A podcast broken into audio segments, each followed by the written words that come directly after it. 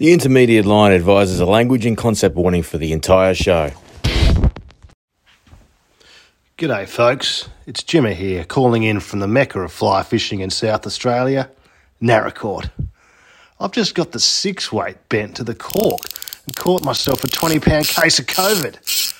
Oh, what an eat! a week of tying surf candies and listening to the latest intermediate line podcasts should see me all but cured, hopefully.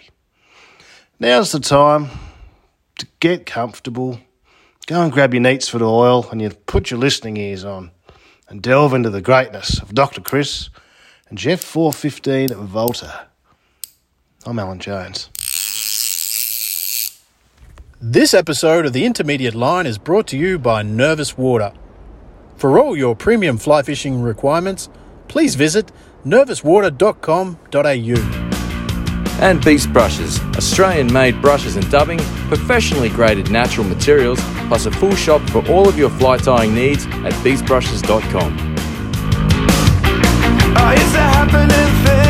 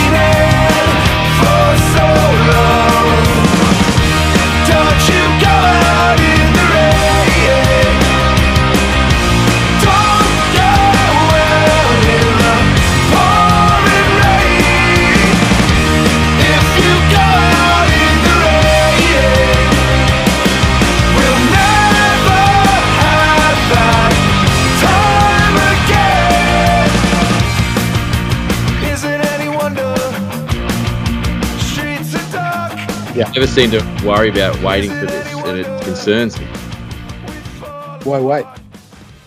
Mate, that's that's an age-old question that's been posed to many people, but we are here now. We have arrived, and welcome back, folks, to another episode of the Intermediate Line Podcast. How you going there, Volty? Great, thanks, Chris. O, what's news, dude? What's news? Not much, mate. I do know that the grass is growing at my place as we bear down on the fourth significant fucking rain event of the year. Yeah, yeah. Look, hey, uh, we've had our share. I, I can't remember a summer where we've had this much. You know, just I was gonna say- yeah. I can't remember that either. Yeah, crazy, huh? You've had more summers than I have. Slightly. I've had a couple more laps than you, but not many. Yeah, a few more. Yeah, Yeah, yeah. Um, uh, that's legit. I think um, I can't think of any time in my time on God's green earth here that I can remember having more than one significant rain event in southeast Queensland between now and winter. Here we are towards the end of fucking May, and windows, like you said, windows are in the house, short t-shirt on. We should we should at least have a flannel on at this time of year. It's quite odd. we should. Yeah, yep. Windows should be shut. Uh, car seat warmers should be. Fire on. should be on, roasting Yeah. chestnuts, singing carols. Victorian should be locked up. Yep, Uh, that's yeah. true. I think this this pretty much. Uh, I mean, the writing's on the wall as far as I'm concerned. I think you'll find that um, God hates Tenkara.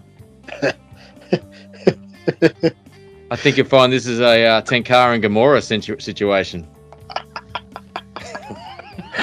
I see what you did there. That's that's quite historically accurate. You- Yeah, man. We, I Yeah, think we're gonna have to we're gonna have to get the SS Volta out and make it the new Ark. What do you think? we- what do you think you can carry in that pelt, mate? Two by two. Yeah, Yeah, well, Noah's Ark or, or Volty's Ark, or if, if we're down in uh, Canungra, it'd be Andy's Ask. And look, you know, he's asked. And he's asked. Yeah.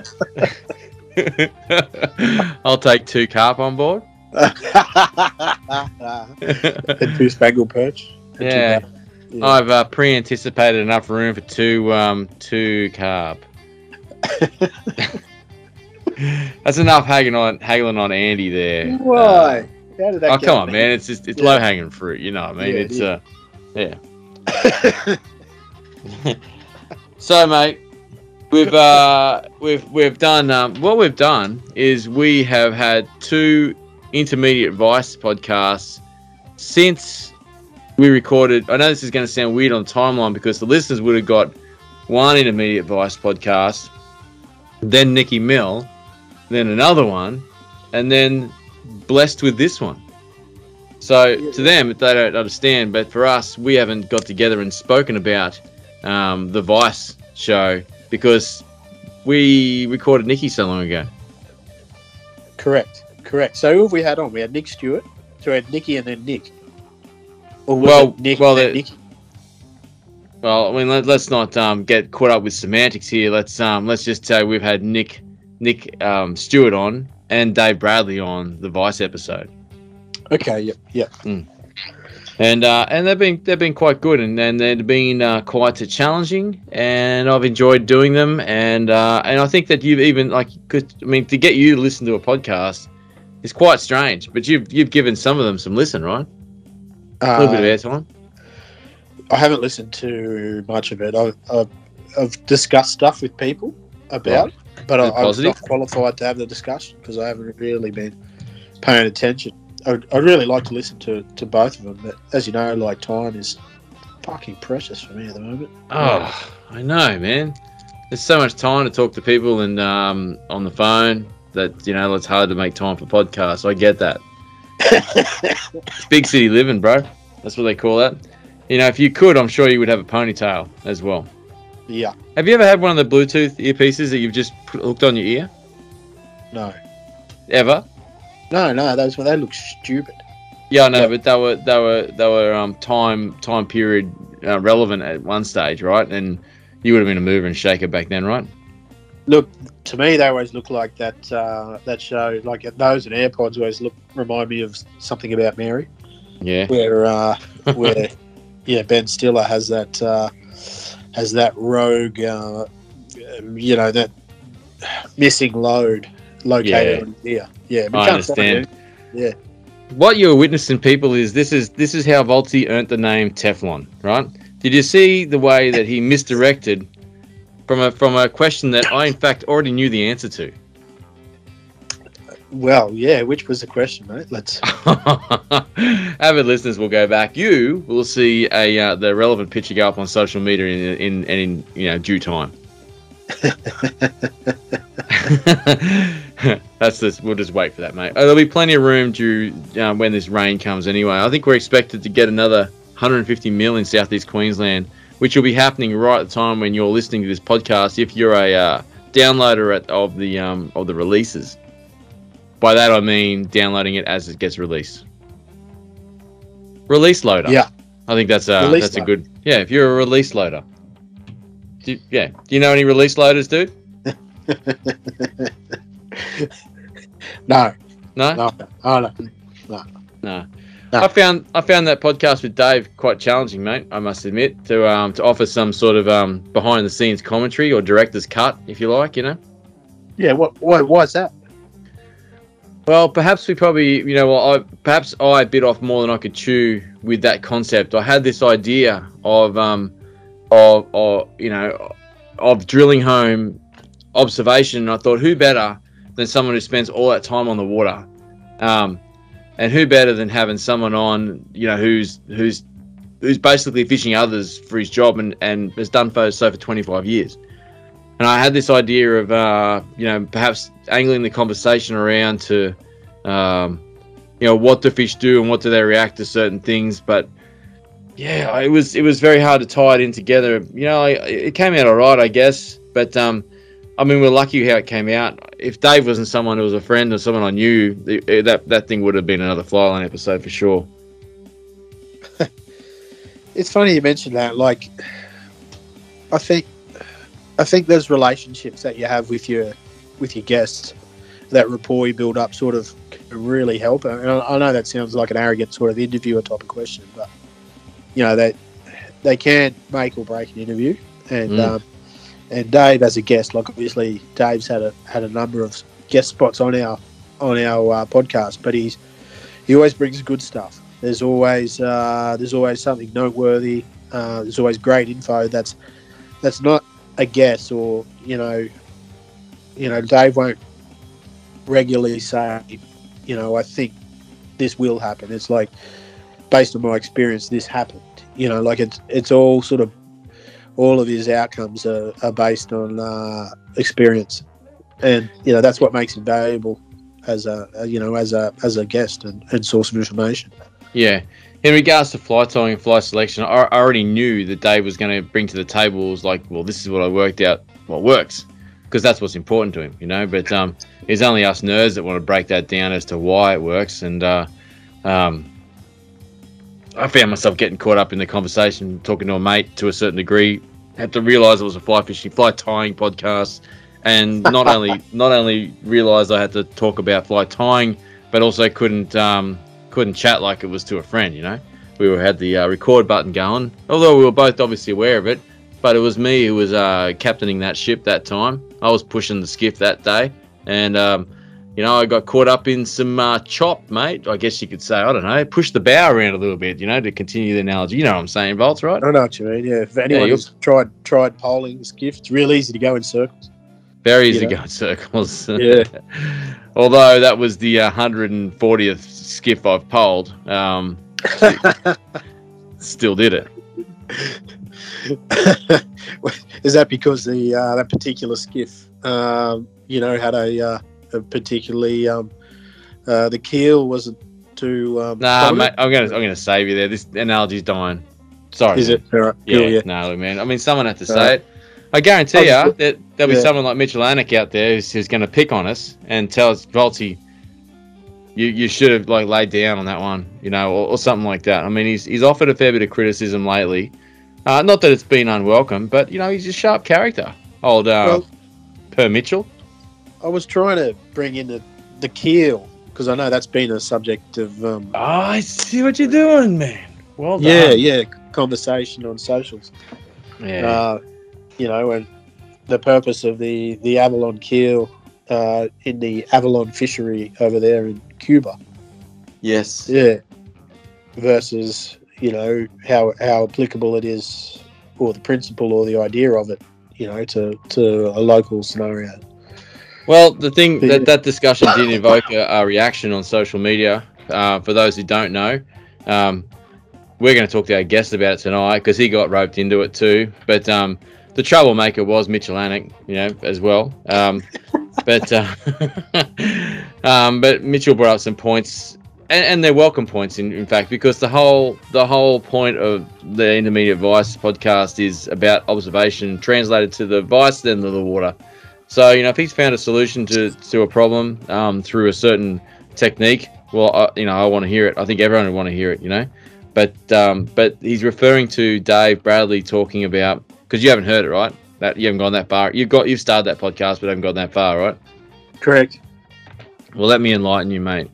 The um, the subject came up in regards to the Avalon fly, which uh, I learnt during the podcast there that it's a it's a shrimp. I thought it was a crab fly because it's like a kung fu crab with the two bits of um fucking zonker hanging out. You yeah, know, yeah, yeah. The Um, original one was a shrimp, wasn't it? that's correct. Yep. Yeah. And Dave pointed out on the show. Um, um, anyway, we got to the originator of it, blah blah blah. But um, but you know, in the article that we sort of looked at uh, that referred to it, which Dave already knew a fair bit about anyway. Uh, you know, like it's a shrimp fly, but we also know that those Atlantic fish um, aren't feeding on the same benthic strata as as our our sort of fish. So he was he was talking about the relevance of those um, those keels as to the way that the original design was intended, and that being that the fly was intended to swim up off the ground, and it was to stop the fly from from twisting and you know or what have you, not swimming straight. Um, the keel, the the the, the mono loops with the uh, with the beads. He was explaining that there, there's a must be a I don't know who it is. There's a fly tyer in Montana in the US who ties these these merkins with the um, Avalon style loop with the beads, within with and sells them as in they were in, invented in Exmouth and they're for Exmouth. You know, so we talked about what what what value does those loops add to um, when it was intended to be swimming mid mid or you know off the bottom water column above turtle grass or rubble. Now it's sat it's sat on the bottom as a as a static fly. Uh, you know, one we're, we're not using the keel and we're not allowing it to click and get any noise, which is the other claim to that. So that was just that was the point about it. You know, it wasn't calling everyone a fuckwit for um, for doing it, um, but um, you know, and Mitchell came in with his thing and he said that he reckons he hangs up with lead eyes, which uh, makes sense to me. But I would have thought adding more mono loops to the bottom would actually uh, add up to more things that could collect and more things that could hook up on a rubbly bottom or stuff like that. Yep. You know what I'm saying? Yeah, yep. I know what you mean. I'm just reading it through now. Um, the conversation, but morphs into cones, and it's very healthy conversation. I, I just want to say, without having paid too much attention to it, your description of it sort of painted Mitchell out to be a, a bad guy, which he's not. What? it's of- That's bullshit. I did not do that.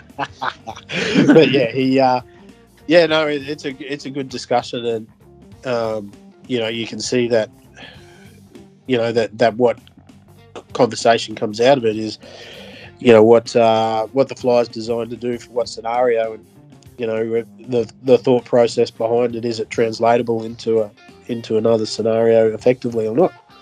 Hmm. Um, yeah, so you know, sometimes you could get lucky and think, you know, permanent abalone crabs and uh, and you know, in in Cuba, that, thus they're gonna, you know, a different species in a different scenario on the other side of the world's gonna eat them as well, Mm. and you might get lucky. So, or you might not. I'm not saying that at all. That is just luck. I'm just, you know, because clearly results speak for themselves. Um, but yeah, it's a it's a tough one. I want to paint a picture here to those that are reading those comments and, and so they understand what it's like for me personally when I see a comment like that come up on a page that I'm involved in, that being the intermediate line or, um, or a post about the intermediate advice. When I see Mitchell comment like that, I read that comment and I put the phone down. Then I quickly go to my cupboard, right? And what I do is I've got a tweed jacket with leather elbow patches and I put that on. I pour myself a cup of a glass of Hennessy and I put a powdered wig on, and um, and I find myself narrating what my my reply in an aristocratic, aristocratic accent, almost British sounding, um, thinking that you know we are learned gentlemen in a gentleman's club discussing this um, instead of reading the paper. That's the way I look at it. You know, there's no aggression there. It's just it's a meeting of the minds, or in Mitchell's case, a meeting of the ampullae of Lorenzini. That makes Oh, no sense at all. But you see, Yeah. I don't have my jacket on. And Right. it sounded super photosynthetic too, so Yeah, I, I fell for it. You know, no, look, yeah. he's uh, without slow mo video. I don't know. I think it's um, conversation's conversation. I really. Conversation's conversation, mate. But uh, you know, uh, you know, it was good. And um, he roped, which we don't want to get out of it yet, but we will lead into it. But we uh, he roped tonight's guest into it, you know. And those those who are avid listeners of the show will know that tonight's guest is someone that we've uh, you know been pre-anticipating uh, for a while. We, we asked him a little while ago, and he couldn't do it, and um, uh, and then he could do it, and then we had to fit him back into the, the schedule. Um, you know, we had we had Dr. Owen Leon, and then we had uh, Nikki, so we had to fit them two in. And um, then we've got um, then, now we've got uh, Stuart. Stuart, Stuart, we've got Stuart or Stu. You guys watch Stu, right? Yeah. Right. Casserole, Casserole. Casserole Dodd. Yep. Yeah. Cas- the Casserole Casserole Kid, WA. So um, we're going to learn about Stu tonight, and um, and no doubt we'll talk to him about the Avalon, Avalonized Merkins, right? Yeah. Way to put it, become Avalonized. Yeah. Like if you had a boat that was Avalonized, he would have two big long bits of mono. Nah, not working. Not doing that.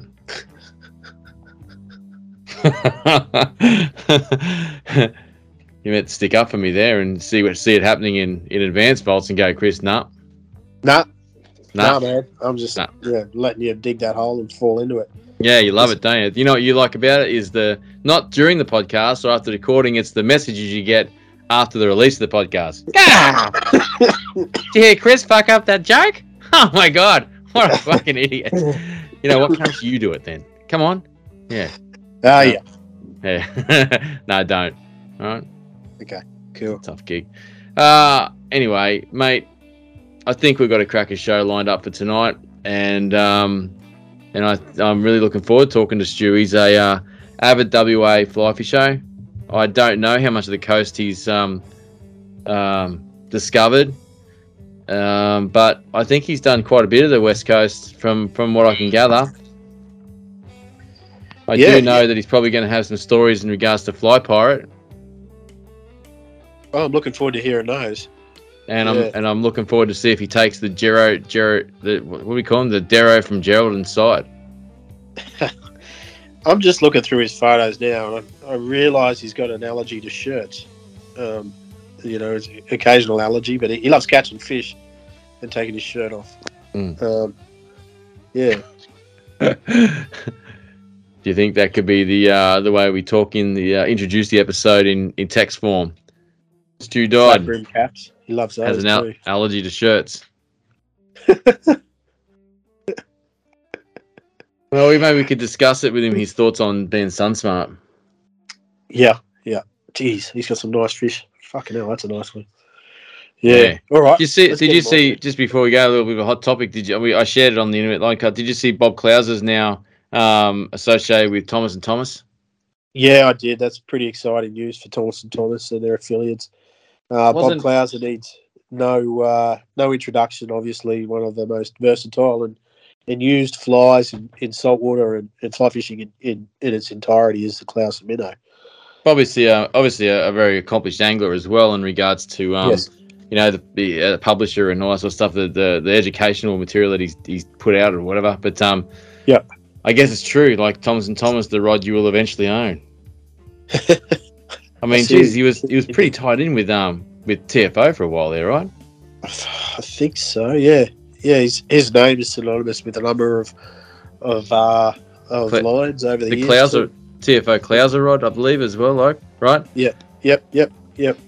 Uh, Rio Clouser line. There was one of those for a while. Yeah, Clouser taper. I think Clousers were like, uh, I mean, it's a pretty generic name, right? I mean, even I got generic, I mean, Clouser grade bucktails in my shop, and I sure as hell didn't get Bob Clouser's permission for that. Well, that's Should have I? good. Well, who knows?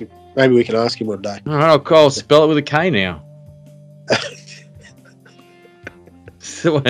There's always a way, mate. Spell, why do you spell flies with you know an E Y E S or something like that? um, all right. Well, look. Let's say we uh, we get our guest on, and um, and move forward with the show. Move forward. Let's do it. Just got to keep moving forward, Volts. I think that's the key. That's so corporate. I love it. Yeah. Let's see what this interview looks like. Yep. Yep. Let's, let's, yeah.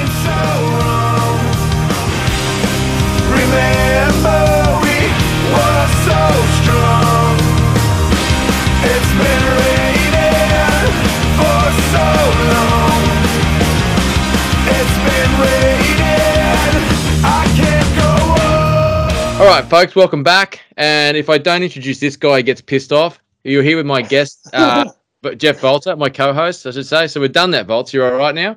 Yeah, thanks, Chris. Okay, And we're also here fun. with our good friend Stu Dodd for his Doddcast. Yeah. That's pretty good. That's pretty good. How you going, Stu? oh, fantastic. Yeah, never heard of Yeah. Doddcast before, but um, Well, yeah, You're in the middle of one not right now, dude. I know. Yep, shin deep. Happy for it. G'day, This is our guys. first- glad, Our first Doddcast. glad to be here.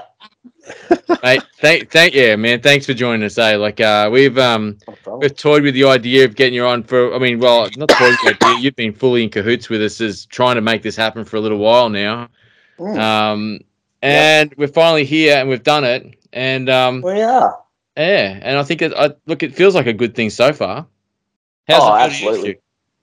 Oh, it's glorious. I um, yeah, you know, it's not easy to get everyone um, together these days for any event. Um, That's true. all, all the stuff going along. So, Mm. you know, to try and get three three people on a phone conversation all happening at one time with, um, you know, such vast time differences. Um, yeah, here we are. Here Mate. we are, Stuart Accord. So I've got to ask, Yeah. mate.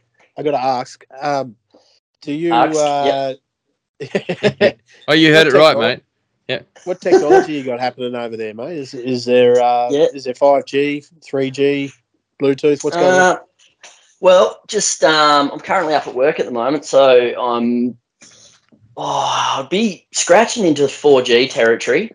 Um, Yep. Yeah, like I quickly mentioned earlier, I'm on um, on these Fandangle um, headphones, which um, they're, they're not connected by a cord anymore. Um, Okay, They're called sure. Bluetooth. Um, I used to like the old Bakelite telephone where you could wrap your finger around the little coils. Oh, I Um, while that with double chatting. double five numbers. That was awesome. Yeah, so Yeah. good. Or with the with the you know the bungee on the telephone was about six foot long. So if you needed a little sneaky convo with your mates or you know convo with your girlfriend or something that you didn't want your parents to hear, you could drag the phone over to a door and kind of just like feed it under the door slot. And uh, lay aga you know lay against the phone. Talk. But no, there's no there's no cables. It's um 4G. Hopefully you can hear me well. What? Yeah. What? And, what people uh, probably? Sorry, right, Stu. Keep going, mate. Oh no, just you know just talking about the days of old. Well, Like pre- I, I was, pre- I was. I, I, sorry, mate. loaded I, on the fly lines.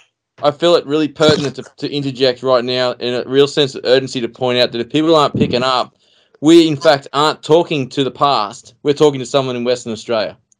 yeah, it's crazy as it is. It's crazy. Technology's not that good yet. We can't time travel through Skype, but we can talk to Western Australia, which is pretty amazing just- technology, really. yeah, it's as close to going back to black and white magazines. so where where you where do you work, mate? Whereabouts are? What part of the world are you in? Part of the of WA. Um, so say, I live. Um, yeah, yeah, no, I can say. Um, Oh, nah, nah, nah, no, I'm not that um high profile. Um, no longer in the SAS, so I can. Um, oh, that's good. more freely. Um, but no, I work um, like many West Australians. I work um, for a mining company, and uh, I run and repair water treatment plants. So it sort of sees me working in some more of the remote parts of WA. Um, so yeah, at the moment I'm a couple of hundred k's west of Marble Bar. Um, it's normally an absolute furnace out here, but it's uh, raining today Oh, wow. strangely enough, which is yeah, it's been quite pleasant, giving all the little critters a drink. Um, Australia's hottest town, right? yeah, Marble that's Bar. right, but not yeah, Marble Bar, not from uh, I think just consecutive days though. I think Right. Coober Pedy may be the hottest in actual temperature. Yeah, But um, I think Marble Bar wins by consecutive days. I got a mate called Peter Cooper who's from Cooper Petey. Fuck. Do you I always get um, confused. No. Do you Yeah. think he qualifies for town mayor? Just Could do. I don't know. It's uh, it's, it seems uh, I don't know. It's- I think he spent a lot of time underground, which flips their names around. Oh, fuck. This is terrible. Oh, man. so you're nowhere you're nowhere near Oh. water. You're you're nowhere near water right now, though, Stu. Right? Well, Like you know, water. it's surprising. Well, no, there is, there is. Um, because I've spent a fair bit of time out here. Um, we actually uh, have these amazing um, low satellite imagery of the area, so we can look at bore fields and pipelines and bits and pieces, and and that gives you a really good overview of um, any water body. So I found um, some really amazing little billabongs and um, spring fed um, like pools and stuff. Mm. So um, yeah, there is. You do scroll back fairway fair way in the old Instagram, there is um, some pictures of like tarpon and um, and sort of um, oh, what are they called now? Type of grunter. Uh, there's spot, Sparku? spotty grunt. There's like a spangled, like a little spangled emperor. Yeah, there's Like another on the East. Coast, I'm pretty sure, aren't they? Vultures, no, Spangled- wouldn't you? Spangle Grunter. Spangled Chuck- grunter. Thank you. Thank Coal you. grunter? Yep. Coal Grunters. Uh, so they're, they're- I mean, they're really cool. So um, I have, I have, um, you know, slid the old four weight in before and gone dabbling out around out and about in my spare time, which is pretty cool. Um, it's amazing where you find fish um, out around these areas, which are baked hard, you know, for like 360 days of the year. But the, where the little pockets of water is, there's just so much abundant life. Um, and they're really fun, you know, great little pockets of water that no one would have ever looked at or fished or bothered even, you know, spending any time looking at. So, um, yeah, that can be a heap of little fun just to sort of see the arvos out at work and um, also gives me a bit of a chance to explore and So scratch the itch while I'm away from the water. Yeah. somewhere near near Indy or Whim Creek or Mundala Bungana.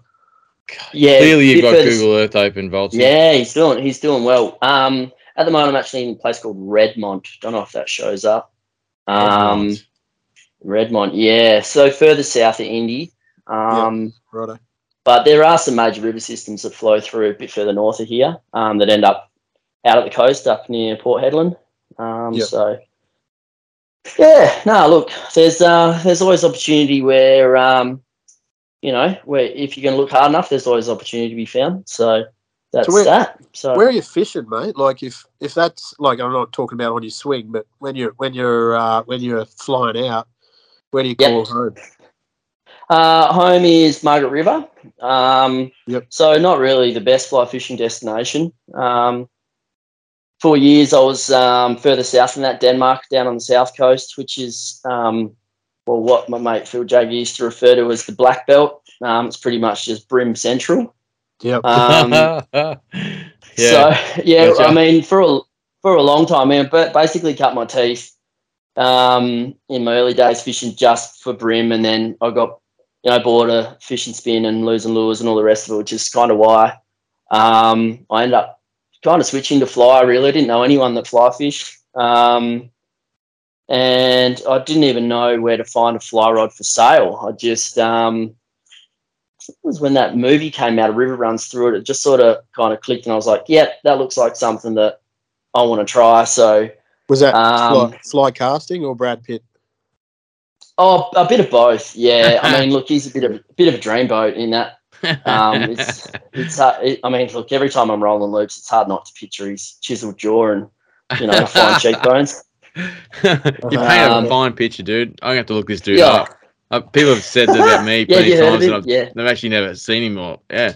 But uh, that's interesting, man. It's uh, I, I had this idea that you were um, pretty tra- well traveled on the west coast, right? Like, I mean, you yeah, it looks like you fished, yeah, some pretty tropical areas, and where'd you say Denmark, right? Like, I'm trying to look for that. On, I'm on Google Maps too right now. Is that is that right So now down the Cornian? Yeah, down the bottom. I see it. Um, I see it. next to yeah, near Albany or what the east coast is called Albany. Um, Wilson's Wilson's Inlet, that area sort of. Yeah, yeah, that's the one. Um, so yeah, look, there's um, quite a few fly fishos over there now. Like uh, yeah, Tony Ricci, great southern fly fishing set up down there now.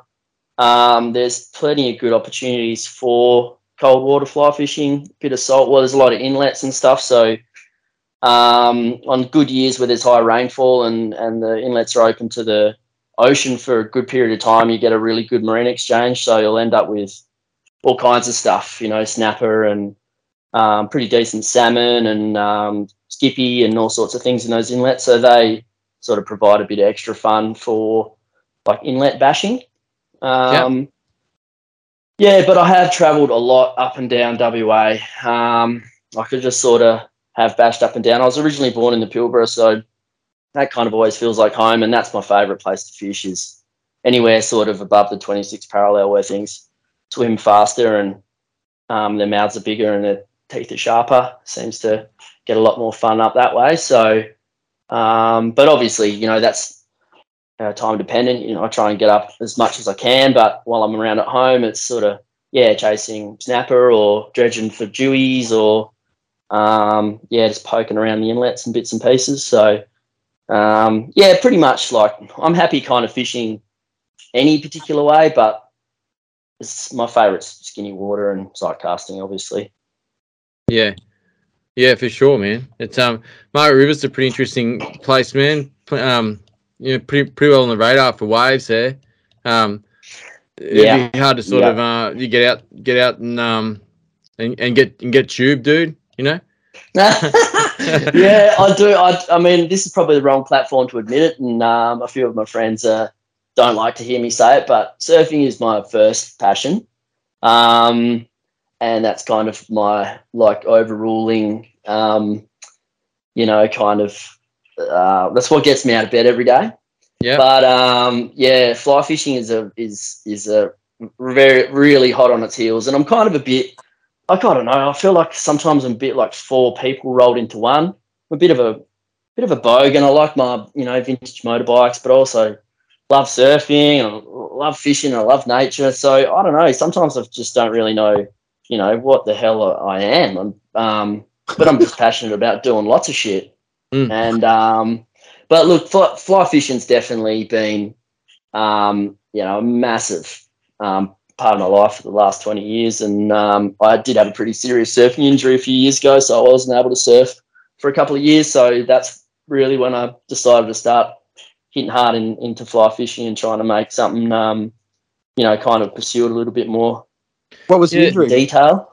Um, I broke uh, two vertebrae in my back, so Oh, um, yeah, that pulled pulled on the handbrake pretty hard, and um, yeah, that was sort of a bit of a turning point. Like I couldn't, um, like I was a carpenter before that, so um, couldn't really pursue um, doing that trade anymore. So packed away the boards and packed away the tools, and Yep. um, while I was healing, I just got yeah, I just got more and more into um, into fly fishing, and um, at the time I was um, I'd been employing Phil Jagger, who um, did Heads and Tails. Yep. Yep. Uh, yeah. So, and you know, he's in, he's an incredible fisherman, um, and just lots of fun to have in the boat. Like anyone that's fished with him would just tell you the stories. Like he sings all day and he fires these casts off, and the guy's an absolute freak. He could pull a fish out of a toilet bowl, but he um, he would fish spin, and I'd just get owned every time we went fishing. He'd just be pulling so many fish out. Um, and I actually learned a lot about fly fishing for bream by having a really good um, spin fisherman standing on the deck and, and just kind of looking at what colours he was using when and, you know, what sink rates and um, retrieve styles and all that sort of stuff. And I kind of integrated a lot of that into my approach for bream and fly fishing and that um, ended up, um, you know, really converting to pretty good numbers of fish. So that was pretty rewarding. there's there's no doubt about it, mate. Bream Bream are no slouches for sharpening the skills of an angler. That's for sure. You know, it's um. I mean, I mean, I mean, you've probably heard us tease them on the podcast, and you've also probably heard us make, um, you know, make reason of it, I suppose. And it's only that they're so hard that people get so far into it that it's just low hanging fruit to sledge on. You know, it's like oh, a hundred like trout. But uh, hundred percent. It's like wearing cr- crutchless chaps, you know. ah, Um, well, yeah, Are, they- are they comfortable or not? oh, they are. Com- I mean, look, it's it's enjoyable and it's easy to sledge on. Um, easier for a boat. There's no sand. yeah, yeah, that's it. But once you you know once you're locked into it, it's hard to it's hard to back out. Yeah, Um, you know, it's just the comfy and the breeze bl- blows through, and and you know, like like bream fishing, they're accessible. You don't have to go too far. They're right on the back doorstep, and you know, there I I do. There's like I totally agree. There's the there's that kind of whole bream scene where you're just like, oh man, there's more to life than you know just chasing those stinky spiny back things around around the swamps. But they are, um, I mean, God, they're good for your casting, and if you can keep your patience on a full day's bream fishing, it, you're winning the game because those things just you lose so many fucking flies and you throw so many flies into trees and and they're mental terrorists. Like those things will one day they'll just be on the bite and you just feel like you're the you know the king of the bream and then the next day you can't even get a bump. So they're that's Mm. kind of what keeps you coming back to them, I suppose. Yeah, mate. Well, I mean, given where you are as well, I mean, like it's, uh, it, I mean, it's probably worked out quite well as a natural progression. You know, I, I, kind of can relate to a similar story. I, I mean, where I, where I grew up was um, pretty country seaside town. I suppose it isn't now, but it was then. And mate, I, I surf. I thought surfing was it for me forever. I started when I was about six, and probably probably fizzled out around late twenties, I suppose. But um, I've got a couple of friends, mate, that um, you know, took at least competitive surfing, if you want to use a measure like that, pretty far, and then just just started fishing. You know, like fishing just sort of um, it ties in that love of nature, that the shit you see when you're traveling the coast and with surfing, the places you go. Just you've just got to tie in with it. Fishing just sort of Yeah. does the same thing as well. And you know, if you want to argue that fly fishing takes that to a next level, just to the fact that it's so much harder to put something in front of a fish that you've got to kind of be uh, more aware of, of the fishes or emphasize with the fish itself and the environment and and and their micro fluctuations, like you're saying with bream moving one day and you know eating one day and not the next. Yeah, it, it just it seems like a pretty natural progression. I'm sure that you and I aren't alone. I know Volty's um you know gets gets quite tubular as well, you know, but um Yeah. Oh, Volty, you a bit of a wax head too, mate. yeah, Yeah, mate, skeg- I'm- he's a skeg dude for sure, you know. Full full skeg. Sick. So, so Hey, when you guys come over to WA for a fishing trip, so it's going to be packing the boards too, then. Hey, well, it might have to be males these days, man. But um, but uh, oh, yeah, working on the dad bod. yeah, getting the dad bod Yeah. happening for sure, man. It's um, I, I had yeah. a nasty injury on a short board once. Um, I don't I don't like talking about it, but I sort of I sort of tripped over it. Um, anyway, so uh, oh, getting from the car park. Do you have your leggy Yeah. on in the car? yeah, yeah, some some inconsiderate fucker just left it there. Anyway, I tripped, tripped over it uh, on my way to get something to eat. Anyway, um,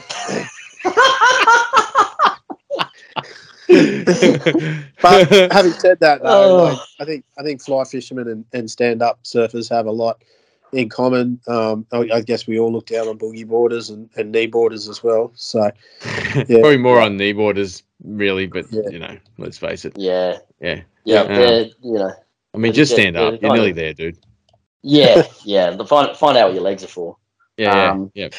Well, right, Uh, let's, actually, let's we, we go, we're going into we're going into dangerous territory here because our mate Deeks up the road, who you know, who um, Deacon's bloody top notch fly fisher, but he does gut slide from time to time. So oh really? uh, Deacon yeah, yeah, yeah, yeah, he has been known Oh. to get out on the yeah on the old on the old shark bicky, but um, Oh, yeah. Like so that look, we won't. But, yeah, man. Volty's really disappointed now. It's uh, Well, don't let him get into the throw too much subject of at drop knee. You know, if he if Yeah. Dol starts talking about drop knee and how close they are to standing arm, we're going to be here for half an hour. yeah, yeah. Um, let's let's move. Let's move from this. Hey Stu, I got to ask this. Yes. Did you um, did you uh, surf in Indonesia when you were younger by any chance? Or? Yeah, yep. Did spend a fair bit of time over. Um, God, did a big trip actually. Um, tried to go from uh, where did I go from? Java, Yeah. on a motorbike, and I tried to get across to East Timor. Right. Um, just uh, motorbike and a couple of boards and backpack and set my way across. It was good fun. Yeah, right. Um, but yeah, did spend a bit of time over there. Why's that? oh, I just did I read a story about you once paddling across a river mouth, or am I thinking of someone else? Getting uh, having an encounter with a crocodile. Oh no, that wouldn't have been me. Nah. Okay, cool. People, great. in- in- international people are probably listening to the way you answered that, going, "How often does this happen?" Oh, I don't think that was me. That wouldn't have been me. Nah. Nah. no, just a couple other little yeah, a, a couple of little scenarios popped into my head, but no, it was there's not none with a croc. Yeah, Um, shark. Maybe you got a good shark story for me to save me. Um, yeah, I got a couple of good shark stories. I did actually um once when I was up north. Um, it was a surf trip, fishing trip. There was um there was a bunch of mackies um busting up offshore, and it, they were just there all day, and it was driving me absolutely crazy. Um, swell was too big to get the boat out that day. Um, so I jumped on my surfboard and I paddled out, and uh, managed to get a cast into them, and um, and got a pretty good one. Um, and I thought that would do for dinner as well. So I necked it and tied it, um, my leg rope around it and paddled it in, much to the amusement of my mates on the beach. But um, but no, no crocs. Um, but yeah, have a few little sharky things happening as well. But you know, this isn't the surfing podcast. This is a Nah, this is the Nah. intermediate line. Sorry. nah. Yeah. It's already. I did. You know, I was Yeah. keen to bring it We up a don't little bit. we don't want the chronicles of stew. Oh, yeah. and and we've got guess who we've got next for this is your life. This is your fifth grade school teacher. Say hello to Mrs. Crockett. Remember her, Stu? Yeah. Nah, Nah. All right. Well, let's bring it back to a fly, fly fishing podcast. Stu, okay. what do you let's what do you think of what do you think of commercial fly ties who spell flies F L Y S instead of F L I E S, mate? Um.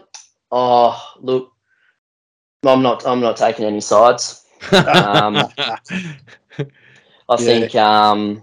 yeah. Yeah, I think you can. I think you can spell it how you want. You know, everything to do with putting material from the vice onwards is open to interpretation. Everyone's got their own spin on it. You can spell fly how you like. Well if said, you're the sport, if you're into the sport, you're good with me. Hey, What about Stu, FLY apostrophe S? Does that make any difference to your opinion? Yeah, I think that's probably how I spell it. Right. Okay. Um, so you're for it? yeah. Um, I probably haven't even really given it much thought. Um, No, with, with the hard hitting, hard hitting podcast, dude. It's the Doddcast. We- Yeah, these questions are going to come up. Well, look now. Now I'm really my mind's spinning. I've got to, you know, I've got to really think back to how I've spelt stuff. But being not that much educa- being not that much educated, um, spelling, yeah, I suppose, yeah, not. Nah, don't know. Can't, I can't mate. say giving it that much thought. No. Well, Well, what I'm about you guys? What's your what's Oh, your I'm going to let you know first of all before I answer that that you passed with flying colours there, and um, second of all, my answer to your question is I'm the host. I don't have to answer anything you say. ah, Flying flying colours, good pun. I I saw you. I saw what you did there. Like these sort of guest roles. Let's get Stu on again. I guess this is great. Gets gets my dumb jokes. It's great. Um, yeah, no, look, mate, we'll, we'll talk more about the fishing for sure. But um, Yep. Um, so you mentioned that uh, you know you were born in the Pilbara, but you also mentioned it's your favourite place to go, right? Yes, a hundred percent. Yeah, Yeah, no, right. It's a very, very special part of the world. Um, yeah, I'm sure. I mean, countless episodes. There's been a lot of people on there um, that have mentioned how good it is. It's no secret anymore. Um, I know Voltsy, you had a pretty good try. Oh, Chris, you've been over here as well. I've been I fished Broome and Kununurra Yep. around those Oh, areas, that- but um, that's right. Yep. yeah, but uh, that's the only part of WA I've ever fished. Yep. Yeah, the Pilbara's just got something special. Um, there's no doubt about it. There's like so much open space and, and there's so many rocks left unturned.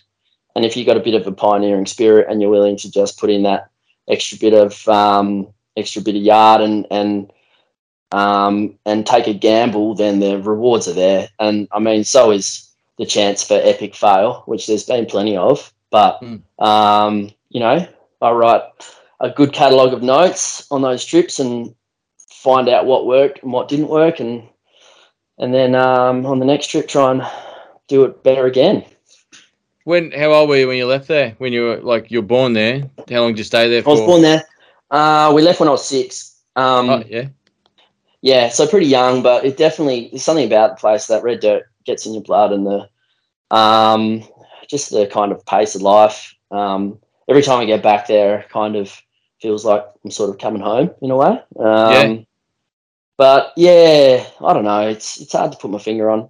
Um, it'd be interesting to hear other people's opinion on on what it is. I mean, it's hard. It's hard to not love the place, and, and especially from a fly fishing point of view, there is absolutely everything you could possibly want, really.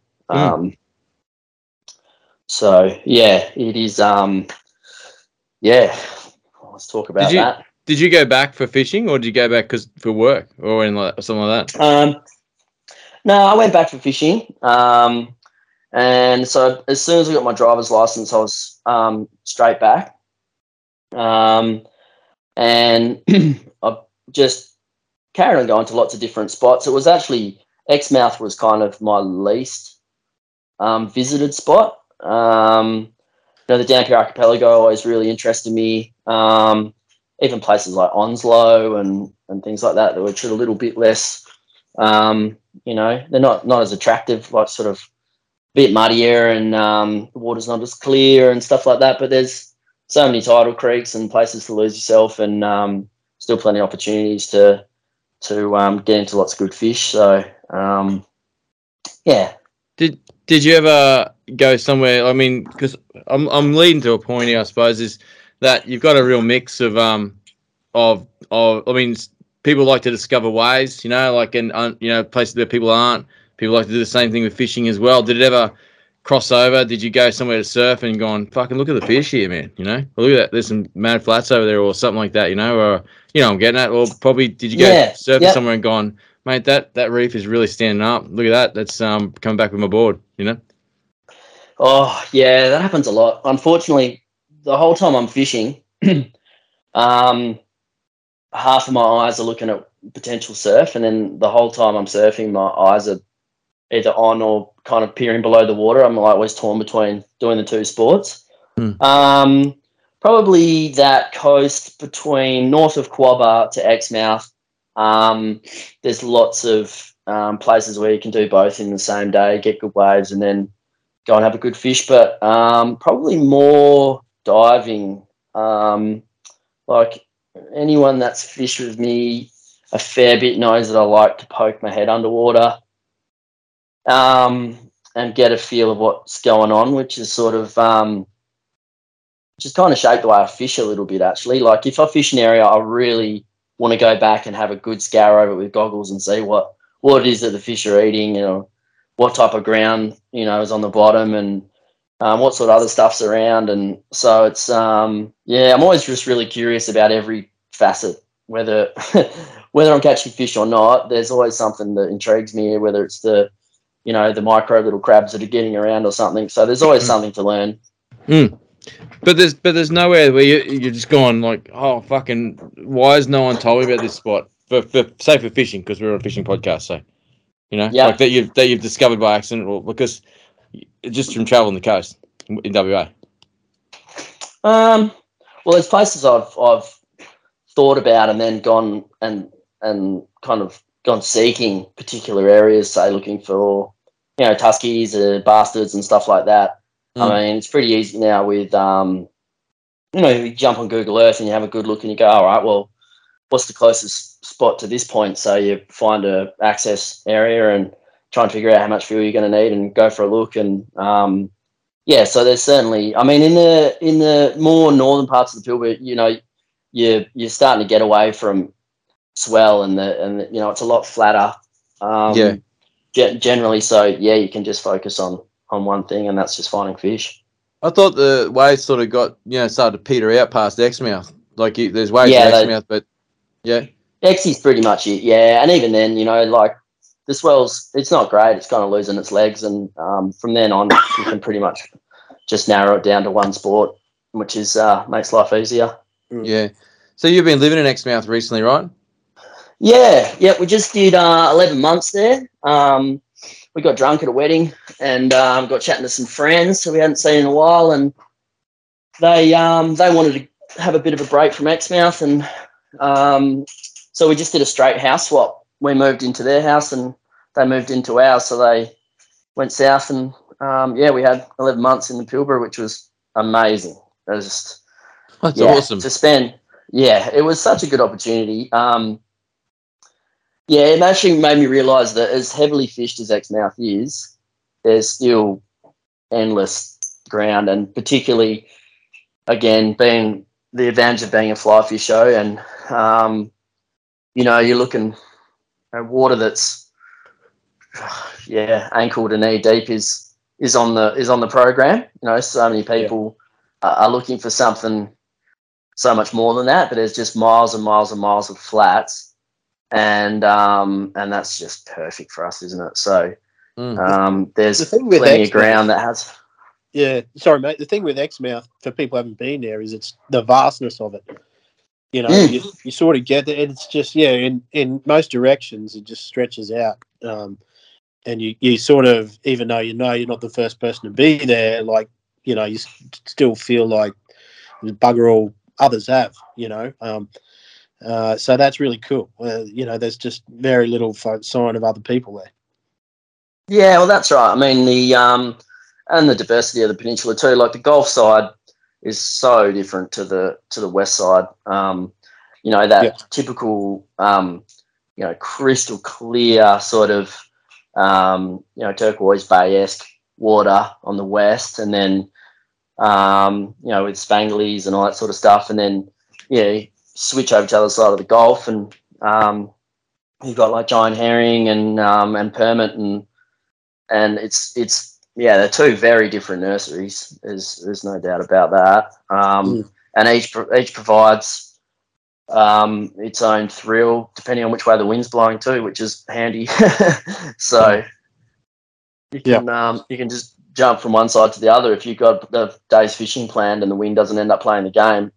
It's not Right. like it's completely over like how it you know down south if you you you do your best to plan a full day on the water and, and you you know you get prepped the night before and fuel up and get all your gear together and sometimes it just doesn't come together. If that if that happens in Exmouth, you just go to a different boat ramp. You just might go to the east side rather than the west side and you've still got a whole day of fantastic fishing. You don't have to compromise anything. So for eleven months there, you, you had the luxury of picking your days, though, right? I mean, it's uh, it, the wind can be challenging in any part of the country, but uh, I, I believe Exmouth gets its gets its share of wind at certain times of the year, so, and um Yeah. pretty Yeah. pretty doldrummy. It's some, does it get the doldrums there as well, or like, like Uh, not like like not like the not like a sort of um probably not like a seasonal doldrum, not like say Cocos Islands or something gets that you can kind of set your watch by. Mm. Um, I mean, you've definitely got your more relaxed wind months, but yeah, generally it'll blow the white out of your teeth up there. Um, But for every good blow, you know, you might get four or five days of absolute glamour as well. Um, you just got to try and make yourself available as possible. So I actually took five months off and um, yeah, drove my wife, wife mad and went fishing as much as possible. nice And um, on both. yeah, and that was great. Yeah, yeah. yeah. You got Um, five so, months of your yeah, life no- to do it. Yeah, yeah, and I, and I, you know, like I really took the lid because um, I knew it was going to be short lived, and um, yeah, look, with so much ground, it can be super intimidating on uh, even where to start. But um, yeah, like the um, and there's some great guys up there, you know, there uh, some great guys to fish with, and um, yeah, I did catch up with Deacon. That guy's an absolute freak. He's um, He's legend, eh? his fish his fish spotting abilities are just ri- it's just ridiculous. Yeah. He's, So he's a one fishy thing- dude, man. That's for sure. Yeah. He's a fishy guy. It's ridiculous. Like I'm actually, I'm actually really colorblind, Yeah. and um, and if you were to get the basically the entire spectrum of colors that I can't see Mm. and paint a fish with it, it's basically a tusky. That's Yeah, so funny. So yeah, I can't really see like this like greens and greeny blues and and so and the particularly the color of the bottom around Exmouth, a bit further north, the ground's a different color and I can actually see them without too much drama. But for Sure, yeah. in Exmouth, like literally, I I could not see these things to save my life. They were so fucking hard to see. And I Yeah. went for a walk with Deacon. He's just like, got the rod tip. Oh, there's one over there. Oh, there's one. Oh, oh yeah, there's one over there. I was like, man, what's wrong with this guy? Like, I'll tell you what's- just made me think. What's Of, wrong with him, man? He's he's spent a lot lot longer, you know, below water, in the water, being a being a boogie boarder. You know, like he's He's closer to the surface. he's got highly tuned senses. You know. Um, yeah, yeah, Yeah. yeah. A bottom, a bottom feeder. So he's had to, he's had to rely on, on, on what small values he's got and make them his strengths. Yeah. Deacon, I want to say that I didn't say bottom feeder. Okay, and um, Yeah. I just want to make that real clear that uh, that was all Stu because it's his podcast, Yeah. dude, and he's allowed to. So don't don't be too harsh on the guy. hey, S- hey, Stunicorn. yeah. Unicorn. Spe- Oh, speaking yes, of, Vol- yes, Voltaire and my little anti-inflammatory friend. I've, I've, I've been uh, uh, remiss to mention to the listeners that um, if people want to find you on Instagram, you go to Cape to Cape. Um, so then we can, right. Yeah, and it might be worth Okay. uh, people live sitting there, just fire up your Insta and look for Yep. him. You can find him either under Stu Dodd or um, Cape to Cape, yes. um, Cape, Cape, underscore um, um, two. Yeah. Yep. T T O Cape. and I'm, I'm looking at it, you know, and I'm I'm taking the view of somebody who might not be following yet. Um, and you've just got a tremendous, you know, uh, you lead in, you know, like you got a looks like a black spot cod there. You got a nice Harry Hot Lips. They're one of the most challenging fish in terms of getting an eat. You got a Yep. nice Mi- Mitchell Anak there, a nice Spanic. Uh, Spanic? Did I say Spanic? Spango? Just Uh, says Hispanic. Yeah, Hispanic. Yeah. And yeah, it's a it's a pretty diverse cousin. yeah, pretty diverse. And so, tell me about uh, this boat, the Cape to Cape. Is that is that an old boat? Like, have you, have you taken an old hull and done it up, given Grandma some fake titties? Yeah. Yep. You got to respect your elders. So. Yeah. Um. yep. I um. yeah, I've been banging around in alley boats for a long time, and I did Uh-huh. a trip in a mate's boat, but boat that was glass, and it was a game changer. I was just like, yep, glass is is the way forward. It's so comfortable and quiet, and um, but at the time I was not really in a position to just go and import a Cape Island 186 as much as I would have liked to have. Yeah. But um, yeah. So, but I kind of I don't know. I kind of like giving everything a bit of a crack. So um, I just thought I'd try and um, just build build a um, fly fishing boat. So that hull is actually um, the old Busselton Fisheries boat. I think from about 1980, uh, 1976. Wow. Um, so 1976. Holy shit. Yeah. That's, that's I should say it's sort of middle age. It's it's older than me. It's not as old as Chris. Mm, well, Yeah. It's not as old as me, no. Yeah.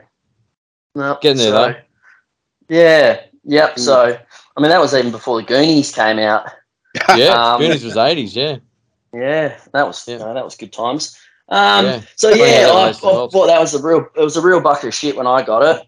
Um, but it had the shape that I was after. So yeah, I stripped that right back um, just to the Yeah. bare glass. Um, yeah, and just did a full rebuild out of um, plywood and and glass and put a big casting platform on it and um, yeah, long range fuel tank and and built it into the vessel that it is now. And it's yeah, it's a lovely little boat. Does a great job. It's heavy, but Yeah. um, it's it's great for WA chop. I love that Um, colour too.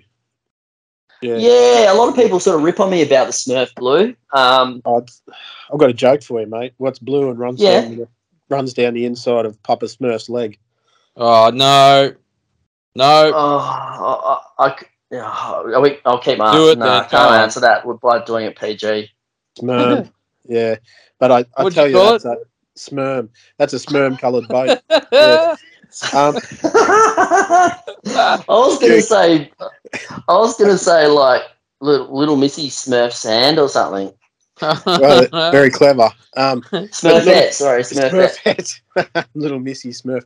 So, it was, was choosing that color an accident, given that you're blue green colorblind, or is that sort of? Um, yeah, I mean, it probably looks a lot nicer to me than it does everyone else who've got normal functioning retinas. But um, that looks great to me. the the I went for all Aussie products, and that's a Yeah. Norglass product, and I think they only really do a range of about five colors, I think, Right. and um, and blue, blue, the um, botany blue, as it's called, um, was one of those colors, and that sort of was my preferred um, color. And I also wanted something that sort of, um, when you're in in close fishing skinny, that it it um, you know, it's not too doesn't look too blocky, uh, kind of blends in a bit.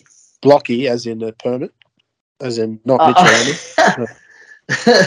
no, sort of like I didn't want um like it to look like a real big um like anything just too out of place. Like I feel Yeah. like if you're if you're in the water, I don't know when I'm like in the water and you're underwater and you sort of look up like I mean it's the wrong colour blue for the sky, but it does does kind of blend in quite well. Yeah. Um so I was just I mean the boat I'd had that before that previously was black. So Uh-huh. um and Instead of being maybe Papa it's- Smurf, it was maybe was it's been Gargamel. open. Gargamel, yeah, Oh and God. that, Yes, that mate. wretched cat. Um, maybe I was overthinking it, but I always felt like that was a bit of a bit of a sore thumb on a on the flats. right. Yeah. Hmm. I'm looking at it now, Stu. Like, what did you use in the interior, dude? Have you? I mean, it, it looks like um, most people would use flow coat in there, but it looks like you know, like this has gone into a mold. It's obviously pretty smooth. You must have painted it, right? It faired it and, and Uh, yeah, so that's um that is a that is a flow coat um that I put in there. how'd there. you get it so smooth? Oh, it's just skills. Skills. Skills. Skills that pay the bills, man. Like, is it but is it pho- photographic skills or or actually uh, flow Nah. coat skills? Um. Oh, look, I taught myself a lot of things on that boat, and it isn't actually that perfect in real life. Um, it did actually. I was actually fairly happy with the finish. Um, like um, yeah, like I had the spray equipment, and I just took my time, and it took two years from start to finish to get that all done. So, um, yeah, so I just kind of rattled it out in the driveway, and it turned out pretty good. Uh, a lot of the products that you can buy these days are pretty amazing, so they make up for kooky operators. Hey, I'm just looking at one of these photos here, man. It looks like you're in the uh, the fireman calendar. Is that? Uh, um, Oh something yeah, that'd be. Yeah. Yeah, yeah, that. Yeah, that's a um, that's a bad day at work. That one when I've been down in a uh, a very deep hole with a sperm suit on in probably forty plus degrees. Um, oh, yeah, it's a sperm suit too. Like, what is a that? sperm suit's one of those white Tyvek um, asbestos suits. They, they Oh. don't they don't breathe. Yeah, Yeah, right. Mm. Yeah, looks, looks Riveting like stuff. tough Can't actually work. find that one. I'm imagining a lot of listeners are probably having trouble finding that one too.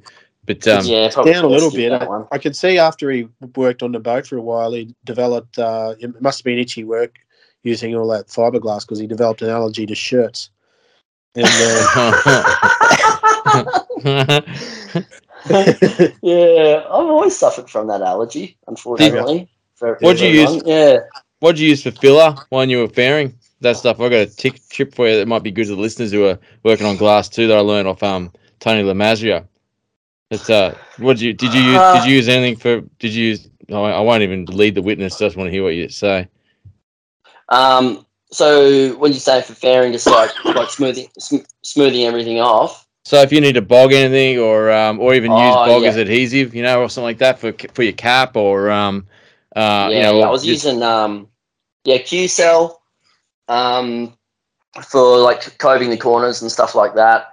Yeah. Um, and I mean, I just kind of built it like how a chippy would build something. So it's Yeah, probably it looks like I bracing mean, ply. Is that bracing ply? Yeah, uh, it's marine ply. Oh, yeah. Um, yeah. So, um, but I, I, I also ran um, like where, where you know, so where corners and stuff would be. Also ran a lot of like forty-five and thirty degree fillets and stuff out of timber. Um, Yeah, and filled in all the corners. But yeah, fire away with your tip because you know I want to build another boat, so I'm all ears. talcum powder, man. Like put you put ta- like you can use talc as um bog as well, like to mix out. You know, if you're using polyester, even uh, even vinyl ester, doesn't matter. I don't. I'm not sure if you can use talc with epoxy. Someone might be able to correct me with that, but um, um, Talcum when it- powder and just pour it into your glass. yeah, yeah, talcum. pow- I, I, I'm not sure. I'm sure it's not the scented stuff that you know, like Volty puts in his socks, but it's um, Yeah.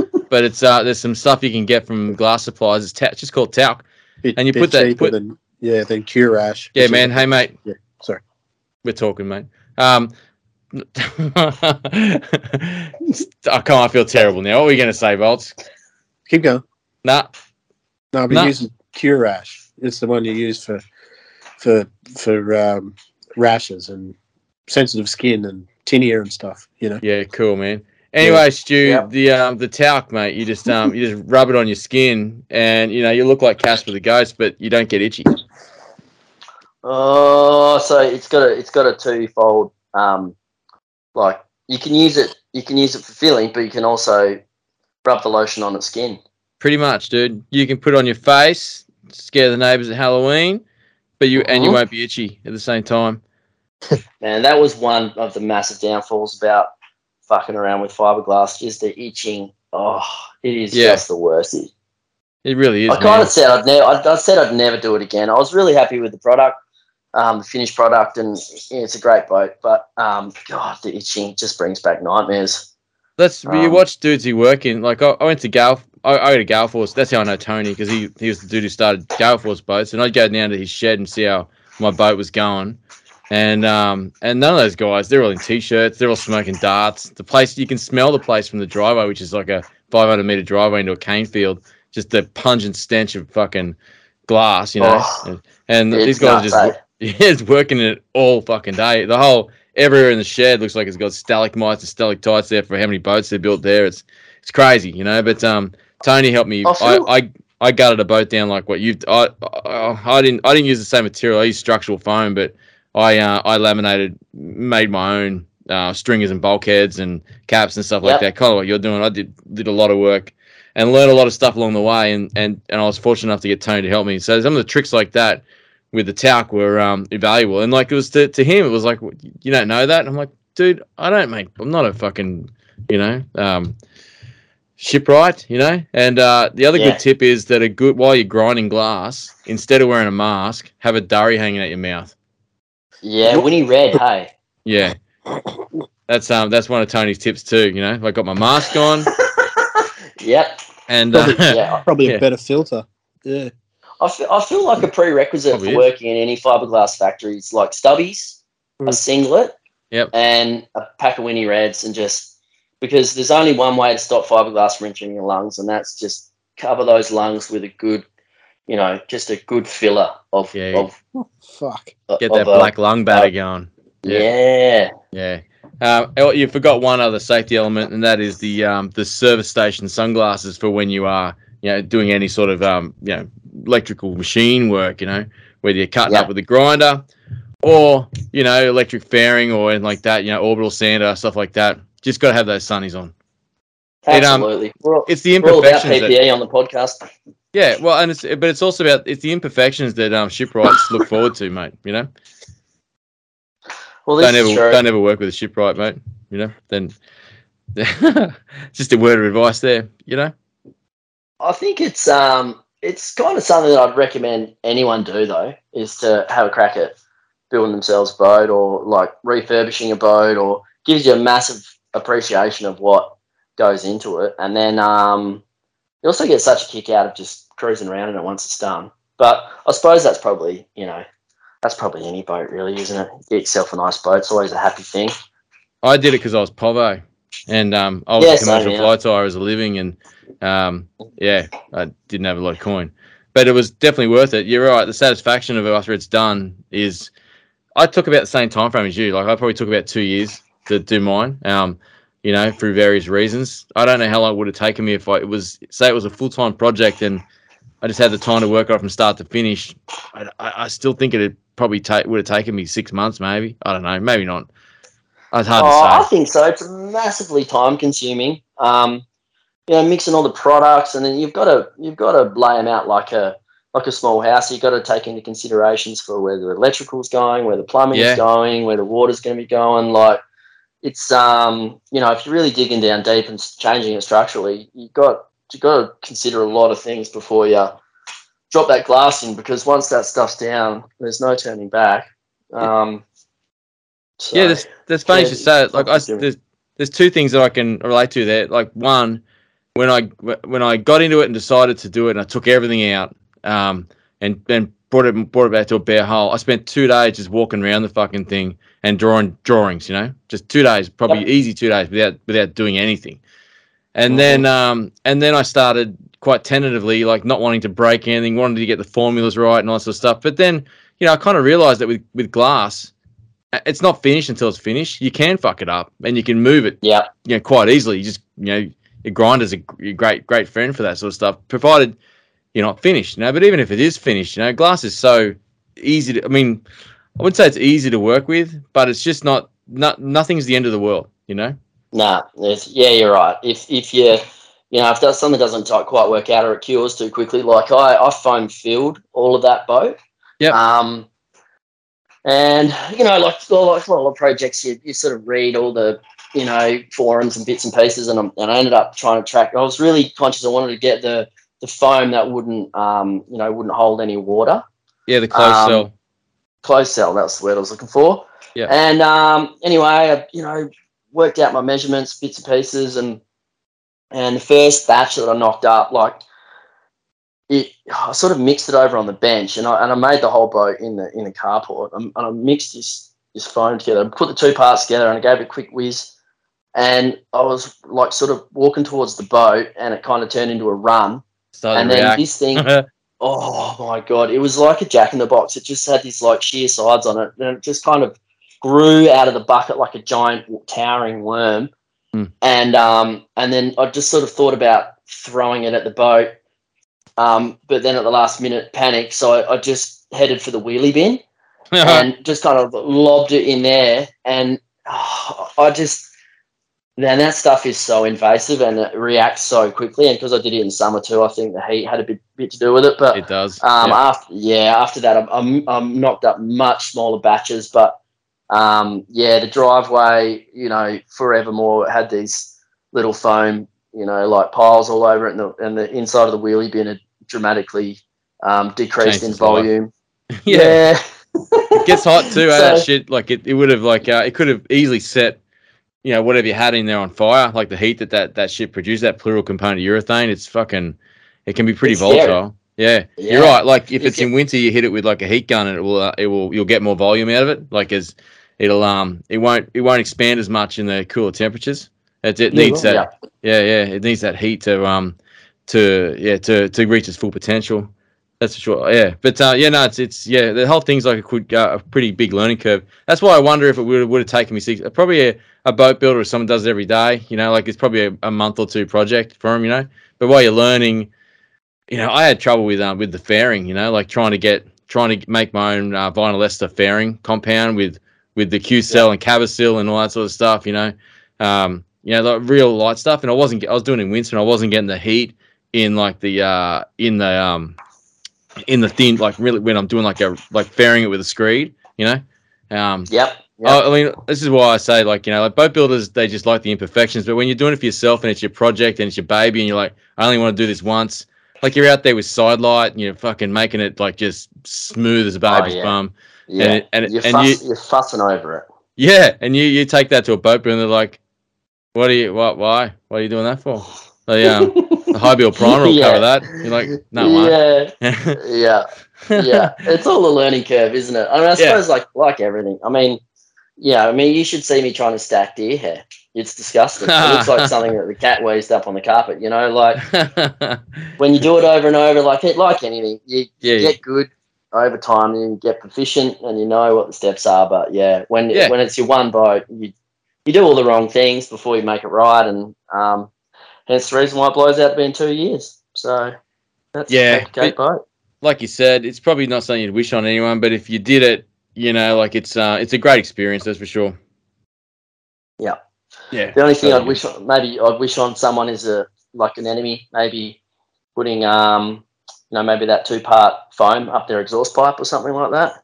Ooh, yeah. Yeah, the only reason I know so much about it is. I actually used it in my work at the time as well, as, um, quite a bit. So I wasn't just using it. I knew about how to use it before the boat, but even single pack urethane, like the stuff you get in the trigger guns, or maybe you might get from Bunnings or something like that, like the Sika, Bo- Sika, I think Sika Boom they call it, the stuff from Bunnings and stuff. That's less, Yeah. way less quality.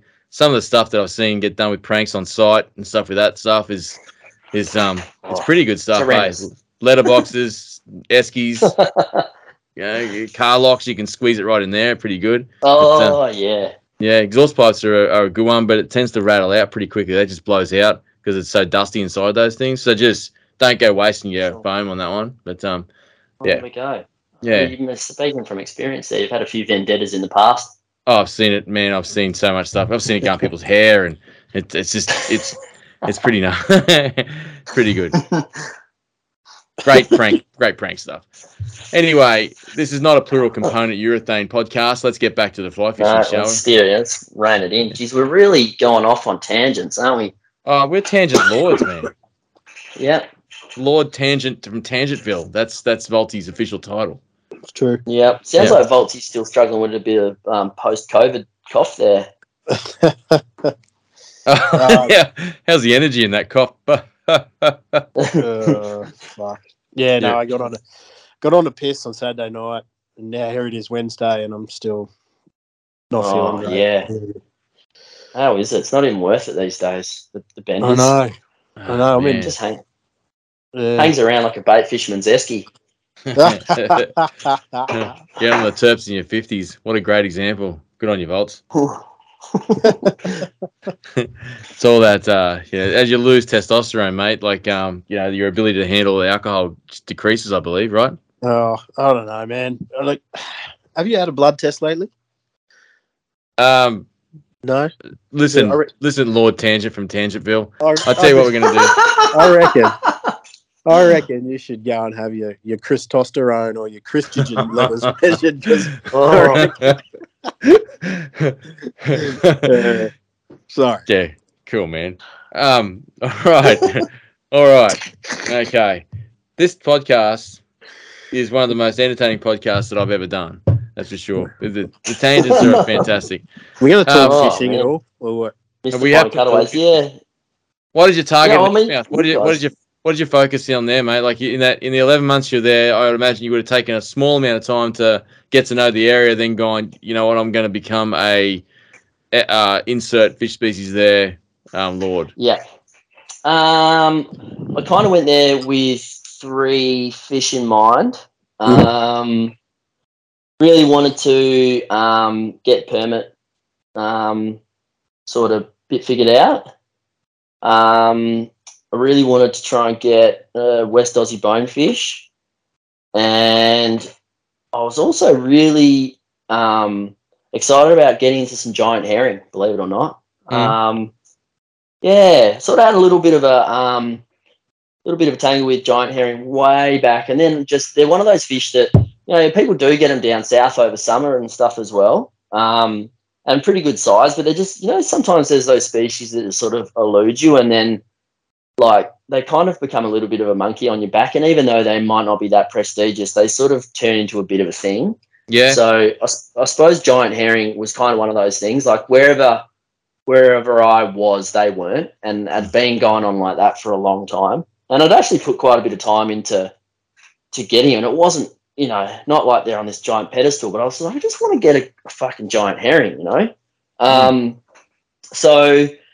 Um, fortunately, pretty early on in the piece, um, I spent a lot of time fishing with Connor Luff. He's he's a he's a great lad to have in the boat. Um, and we had some pretty fun little sessions on um, on giant hezzes, so we ticked that box pretty early. Um, and then uh, did end up getting onto some some permit, which was um, was good. Ended up getting uh, um, Anak and a block eye on the same day off the same flat, which was pretty exciting. Um, you guys still there? Yeah, man. Listen. Oh yeah, sure. I just thought my headphones went a bit quiet there, and um, but unfortunately the um, the um, bonefish never it never came together, and I'm putting hours, hours and hours, and and the same again. It's one of those things. Like I think some guys just rock up and just get it get it done on the first day. Um, but we did find them, um, but they were never in the mood, never played the game, and I spent so many hours, you know, tacking around down in the likely areas, and I, it just didn't come together for me, which was disappointing. But it's always good to have something to go back to. Um, Mhm. There were many pleasurable hours, but that was sort of the that were the main focus, and then um, obviously, um, yeah, just the usual suspects on the side. Like a, I love a good Tusky bash, um, and uh, yeah, and there's it's it's reassuring to know there's still good numbers of those around as well. Yeah. Um, I generally fish further north for those, um, but you know, Exie has become a bit of a spearfishing mecca, um, and obviously the humble um, Tusky is a is a pretty predominant um, spearo's choice. Um, but there are still good numbers there, so that, that's fun too. Yeah. So, so with the just taking you right back to with the um with the GHs, right? Um, Yeah, you, know, you were saying that was a bit of a goal about it, and like you, you mentioned there in your words that you know they weren't they weren't somewhere where they weren't there wherever you were, which is something Yeah. I reckon a lot of people can relate to.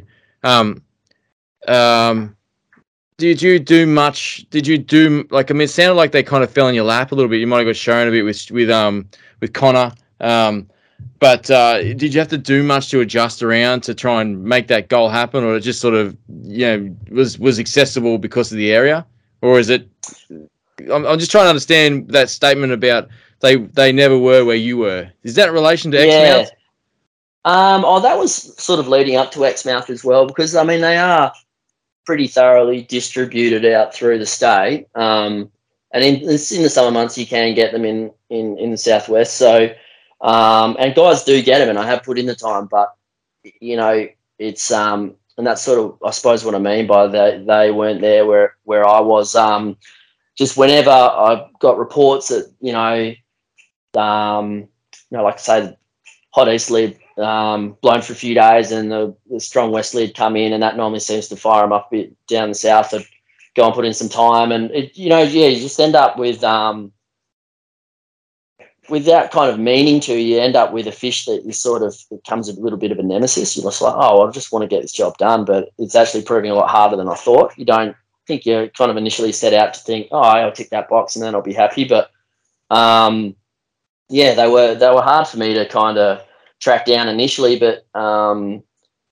sort of uh, what was it? Uh, would have been in spring when the water was just starting to warm up in the Gulf. Um, we were looking in the more likely kind of areas. Unfortunately, we had two glamour days and, and came across really good numbers of them. And um, yeah, and they were a lot of fun. And that was just some some really fun sight fishing and um, yeah, some like pretty hot action for fairly short periods of time through stages of the tide. But um, yeah, it was just rewarding to try and finally get you know, wrap my hands around a decent one and sort of have a look at it. And you know, whenever you whenever you get a fish that has kind of eluded you for a while, when you first get one in the net and you look have a close look at the head and you see how the gills are set up and the big eyes and you know, it's just sort of that kind of gratifying moment, I suppose, when with any Mm. species that you've been wanting to tick off for a while, you have a quick look at them before you before you let them go, and it's, it's just yeah, I suppose that's just that part of it. You have a quick quick squizzy beak, and then you can kind of kick back and go, all right, cool, that's Tick uh, that one off. tick that one off. I made a you know a big fucking hot cloud over it, but yeah, then when you finally get it done, it just yeah, kind of makes you pretty happy, really. I understand. I'm kind of similar. I've, I can relate to that. Like, um, yeah, yeah. But I mean, um, yeah, those are situations where you travel for something. You know, it's a fish you want to tick off. In, in my opinion, I guess. But I mean, I guess it would be hard to differentiate when you know you got 11, 11 months there. It would just, it would, it still wouldn't have felt like a permanent move. It wouldn't have felt like any time to relax. I'd imagine. Tell us about, um, Uh, tell us about the uh, the grind with the bonefish a bit more in a bit more detail. Um, yeah, look, that's.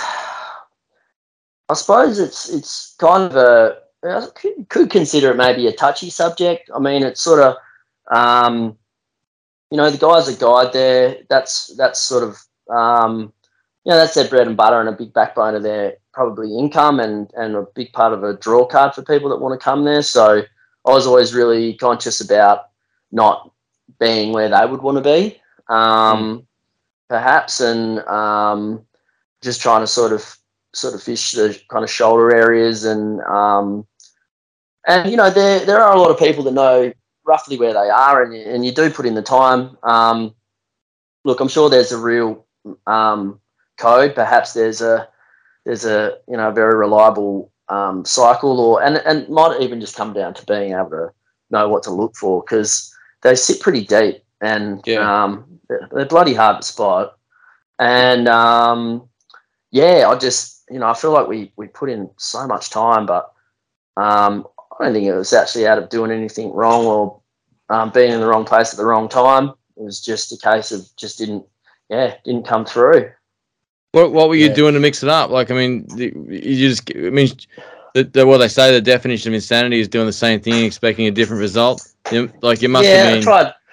Yeah, tried different. Um, uh, do, look, tried shore base. Um, tried um, rather than um, neaps, just that Mm. big spring. Uh, big springs. I just thought perhaps that really big surge of um, oceanic water flushing into the lagoon, high oxygenated water, and um, sort of stirring everything up. Um, I thought that might improve a bite or improve, um, you know, seeing fish numbers. Mm. Um, yeah, look, like the ground, there was there was times when I know there was, um, you know, people on the same flat, and you know they got fish. Um, you know, 10, 15, half an hour maybe ahead of me. Um, but yeah, it's um, oh, you know they call it, what do they say? They call it chasing ghosts. Like it, it kind of feels like they're such an elusive fish because you, you can't really um, you can't really get a really solid grasp on where they where they are. It's not like you're just seeing them here, there, and everywhere. It's not like you know this. You'll see so many permit and spanglies and goldens and all sorts of stuff while you while you're trying to chase those fish, but you can't get distracted because you just gotta keep that you know keep that bonefish fly on. And you know we toyed around with um, much longer leaders, and I I personally kept going light. Um, a lot of guys there fish quite a lot heavier, like 16 pound upwards. Um, So yeah, look, um, it's, it's hard for me to really, um, I've, like I've dial- been there. talk about it because yeah, I, I, did, I didn't get the job done. No, but it's the journey, I suppose, that a lot of people will be interested in. I'm interested in as well because there'll be there'll be a lot of people that have, you know, are, like I mean, you've left Exmouth now, but there'd be there'd be people that are probably in the middle of uh, a species that they desire and haven't cracked it yet. Um, Mm, that that yeah. that live somewhere, you know, that like are just interested in, in relating to your story, I guess, and I guess that's what I'm trying to uh, fish out of you, I suppose. Um, oh, true. Yeah, so yeah. I'm probably not answering it right. no, I no, think, yeah, look- there's no there's no wrong answers, mate. Just um, wrong people, you know. Yeah. So it's a, that's what I've always thought. It's no, you do it, mate. It's fine, mate. What are you saying? I'm only joking. but I suppose like all, all aspects, um, yeah, you can't. Um, well, we definitely. I was, um, definitely not just trying to repeat the same thing. I, I mean, it might have been like the lotto number. You know, you rather than changing your numbers every week, if you just stick with the same thing over and over and over again, you know, perhaps that'll that'll work. Mm. Um, yeah, you know, yeah, I, I mucked around a lot with different different fly colors, particularly weights. You know, different weights of flies, tungsten eyes. Were you? Um, uh only only twice we saw Yeah. them, and the the one time that we we know that we really saw them, they they weren't mudding, they weren't feeding. Yeah. Um, they would they would just sort of sit and doggo and and yeah, you could have just driven the boat straight over 'em. Just just right um, on top of them, and they, then you see them. Yeah, Yeah, We when we did it, we they reminded me of big schools of mullet, and um, Mhm. what what struck me as unusual about the Ning- Ningaloo was the um, like the whole area looks like it could have fish. You know, we're all the way from you know the tip right down. You know, like it. Even though there are definite sort of jump ups in flats, you know the the difference between the flat and the the not flat next to it isn't that great. Oh. You know. That is, Yeah. yeah. that's actually so true because miles and miles and miles of it just look like such fishy ground. Yeah. And it's just not, like it just won't have anything on it. Um, And I suppose there's going to be such micro subtleties that people that um, consistently get them will know. And then that's that telltale. You just, whether it's slightly siltier or you know, slightly gravelier sand. Um, but yeah, you're right. It all just it all just looks so bloody good. That how do you differentiate between looking bloody good and excellent?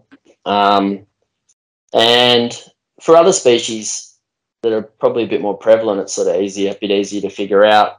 Yeah. Um, for your you know your spanglies and stuff. Um, but yeah, God, those bloody bones it just drove me mad.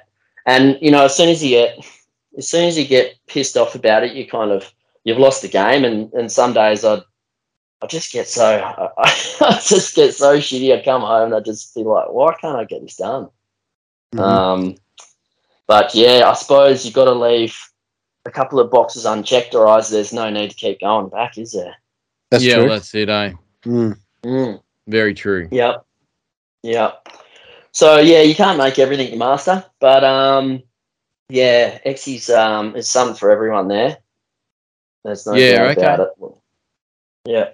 Yeah, okay. Because Something Ningaloo's like, um, you know, it's it's not really. eh, I mean, Exmouth's a headland, right? Isn't it? Or Exmouth the town up on the headland. It, it, like it, Ningaloo sort of extends. I'm gonna have to get on Google Maps, but it extends around a bit further south, doesn't it? Or is it that It's a whole thing? It's a peninsula. Yeah. Ningaloo, Ex, Peninsula, Exmouth the peninsula, Sorry. But, sorry, yeah, you're right. but Ningaloo sort Exmouth is on a peninsula. I, I wouldn't call Exmouth town a headland, no. Would, would you? no, you're right. Yeah, it's not a headland. A headland was the incorrect terminology that I used there. Thank you, Volts. I, I do appreciate you coming to my rescue grammatically many times on the show. No, no, it's it's it's appreciated, my friend. A bit further up the coast, there's a there's a port with a headland on it. It's called Port Hedland. It's, It's, it's amazing. Yeah. Sorry. right. I'll look for that to um Not to not to get confused with a headlamp, which is what you know some miners use in the dark. oh right oh so, right. There's no Yeah, port good. headlamp. No. Right. Okay. I'm really I'm really putting a lot of things together here that really failed me in previous years, but A, I think lot- um a lot of the my- names in, in WA are, are sort of like literal. So like Hmm. Broome is the flats there are really really sort of clean because Ah. been swept swept with a broom. And Right. yeah, yeah, it's true.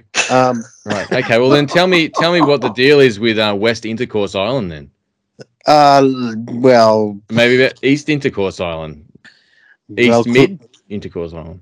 Clearly, There's, there's a uh, lot of li- linear, uh, sorry, literal meanings. I'm guessing there's a as a logical explanation for that one, sir. Well, what about Exmouth? You know, Well, maybe there's there, there used to be a mouth there. there? All right, yeah. Maybe it's Mm. maybe it's missing a letter. You never Coral. Bay. It's Late, know, ladies and Yeah. gentlemen, you've just witnessed another reason why Volty's called Teflon. You notice he didn't answer West Intercourse Island. ladies and gentlemen, That was that was pretty quick, Chris. You fucking tacked that right on there. yeah. well, West Intercourse Island. Mm. Yeah, yeah, yeah. We talked about it on Cranky's show. I remember it um, being a, a point Oh, of point that's of uh, right. subject Yeah. there. Mm. That's right. But What Yeah. about Denmark? What what happened there? I don't know. Maybe Mark lived in a den. There you go. Yep. Yeah. Right. Yeah. Mm. Yeah. potentially. Mm, I don't know what he did wrong, but there's got to be a reason why they named the town after it. Should we go the whole way around Australia and just totally derail the podcast? Well, what about Sunday Island? Sunday Island? Does that make sense? Mhm. what about was Gough Whitlam somewhere on a Sunday and named this group of islands or something? Maybe I don't know. Look, you know what? This is dumb. I hate this part of the podcast. It sucks. Sure. Okay. Cool. Let's keep Come up with something else, Teflon. Look, tell us about where you'd like to. Uh, was, was there some undeveloped fisheries at Exmouth you you'd go back? I mean, you're there for eleven months, so like you probably Yeah. only got to hit everything once in in its season, so to speak. Yeah. Um, yeah, I think it's a good. Exy's a good base, um, but I still think further north um, is is my favourite. Um, yeah. Up the road without naming too many spots. You don't have to go too far, but basically, you start heading north of Exmouth, and you're really gonna start coming across um, some seriously unfished ground and, and really, really untapped um, fly potential. So especially out where a cranky is, and um, there's there's even more ground and even less people. So Yeah. as good as Exmouth is, it was a great place to base myself, um, so I could be close to those um, those more northern realms because um, Yeah. that's at the end of the day, that's those areas there that excite me the most. Um, so yeah, There's that still was some um, unfinished business there. Like, did you get like a big GT on the flats, or did you see like heaving schools of Oh, milkies or bumping yeah. something that you? Yeah, you know the. Hmm. yeah, oh the G's. I was so unlucky with G's. That actually is another fish that I really wanted to tick um, Hmm. off a big G. I've, I've been really unlucky with my G's, um, just from various things happening and sharks and bits and pieces. Like I've had a really good, probably my biggest G got got sharked right at the last minute. Um, but um, yeah, oh, man, there's so many good G's, and they're just oh, they are such a tough fish. They're just to try and get one to stick, and you know, for it all to come together. It, same deal. It just didn't happen for me, but um, had so so much fun trying, and um, it certainly wasn't a lost attempt. There's um, yeah, I would go back. I'll, I'll do another. I would do another six months there just to just to chase G's. Actually, Yeah. What time of year would you go? uh, I would go from August till Christmas. I reckon. All right, and uh, Yeah, yeah. would you go Spring. uh, Ningaloo or or Gulf side? Uh, I think Gulf boils my cabbage the most. Boils your cabbage, yeah, Mm. nice, nice. And Yeah, spr- springs or neaps? Mm. Ooh. For, f- probably, yeah, neaps. neaps. Yeah, right, cool, Yeah. man. That Yeah. narrows it down a lot. Yeah, Yeah, yeah. Yeah, yeah. Why needs definitely. visibility? Viz, yeah. Yeah. Um, Yeah. you do get some magic on the springs. Um, but generally, yeah, you just got so much more opportunity. Um, I feel in the on the on the nature, just everything's moving a bit slower. You can move slower. Viz is better. Um, if you get those glamour days, and yeah, you just you just get spoiled. You can really cover a lot of ground and and see a lot of good fish. Uh-huh. Um, I feel like when the springs springs are doing their thing, it's such a it's such a short window, such a quick rush in, rush out, and it's and it you know the action definitely happens, but it's it's bam bam and then it's over.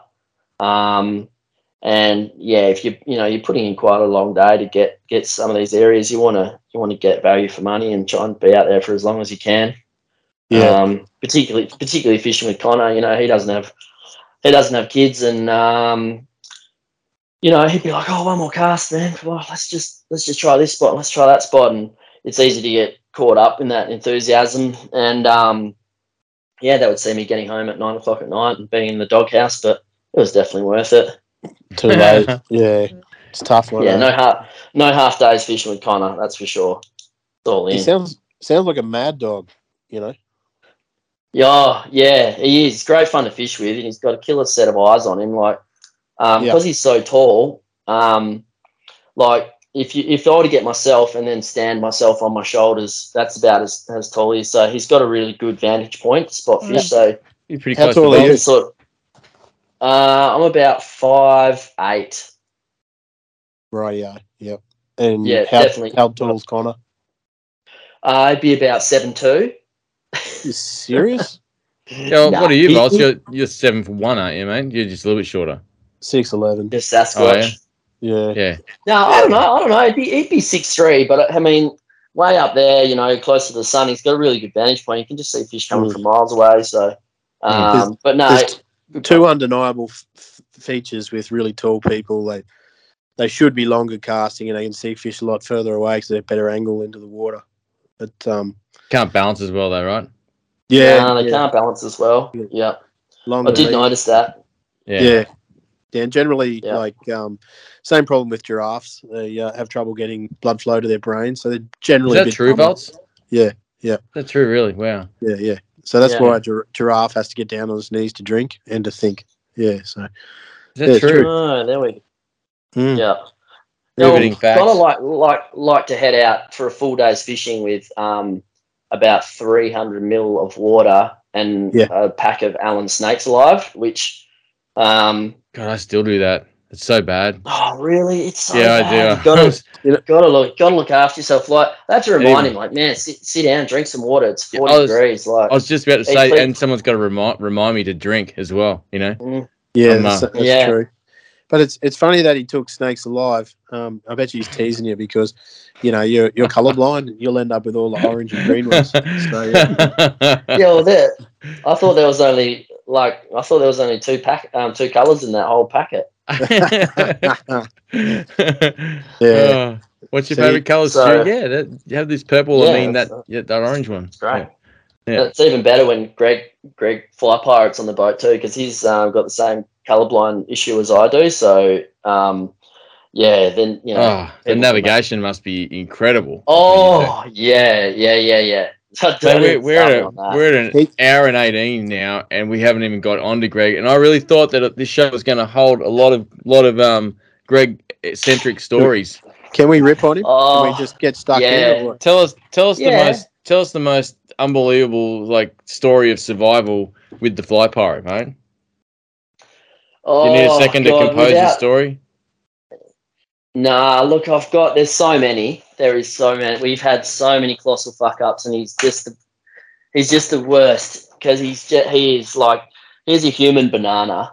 Um, In terms of bad It's just as well or as- is that it's- just a physical attribute? Anatomically, no, in the terms of just once you once you put him on a deck, like you just never know what's going to happen with the ocean, and you never Oh, know right. what's going to happen with the vessel. But oh, look, without going without going in, into too too long a story, when um while my boat was was in during construction, um just to fund the last stage of the project, I sold the boat um, that I'd had previously to sort of pump the funds in. And so I was boatless for a period of time there, and um, and he bought that um, that really fugly little ski boat sort of thing, which ended up becoming the jet boat, which he spoke about on the podcast. Mm. And um, anyway, I think it, it came with like a five or a six horsepower or something, which died. And um, his hairball idea was to put the um, the Mercury Tower of Power um, off my boat onto his, which was a um, you know it's like a seventy horsepower two stroke um, coming off a you know five and a half meter like heavy glass boat and putting it onto his boat, which oh, I don't know, I can't remember how long it was, but the thing only probably weighed 100 kilos. Yeah. And um, so it's like putting the hind legs of a donkey onto a frog. Um, seriously, you know, over horsepowered. Oh yeah, gotcha. And um, yeah, yeah, does that make sense? So anyway, we've um, so we've whacked the motor on his boat, and then and then he's he's um, got a job up north, and and he started um, started living up there. So anyway, we we kind of pretty desperate for a Pilbara trip, and we didn't have a boat, so we're like, look, let's just let's just use your like monkey craft and with the unreliable, unknown, unused um, two stroke off the back of my boat and um, Yep. and go on to a trip. So anyway, we um, so I drove the fifteen hundred k's up there, towed it up there for him, and then uh, we just set sail and went straight out to one of the Dampier Islands, and um, oh, we just had so many problems. And the um, he's pretty Greg to his to his credit, he's pretty amazing at turning shit into strawberry jam. Like the the first day, um, the first day, the boat. Um, what happened now? That we ran out of um, hydraulic oil, ran out, and so we couldn't trim it down. So we jumped in the boat in the morning. It'd been trimmed up, and it was stuck. So he swam back to the. He swam in and grabbed some cooking oil off the beach and filled up the, the reservoir. cooking oil. That- yeah, so we, we managed to get that going, and um, but it, we couldn't really get the trim down properly. So the um, so the thing was, I'd stand on the on the leg of the motor and kind of bounce up and down while he he hit the trim button, and eventually we would get it to come down.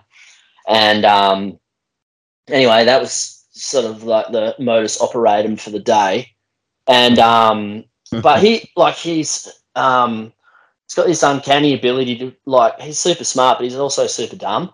Um, he's like the smartest dumb guy I know. Um, and we were just putting along, and I he was driving, and I thought he could just see this shoal in front of us. So I, I, you know, I didn't like sort of Not your boat. tell You're not the captain. Yes, no, I'm, I didn't want to tell his mum how to make babies, so I was like, I just, oh yeah, he'll, he'll just putt around that. It was only small, but um, in the end, he's gone straight over it, and um, that's just you know given this almighty bang. um, and uh, yeah, I was a bit, I was a bit rattled actually. I thought, geez, that's that's pretty gnarly. Like we're a fair way offshore here, and um, anyway, it should be all good, but anyway, it appeared to be all good. And then the next day we jumped in the boat, we're putting along, and then the um, the whole motor just decides to come off the back of the boat and disappear into the drink.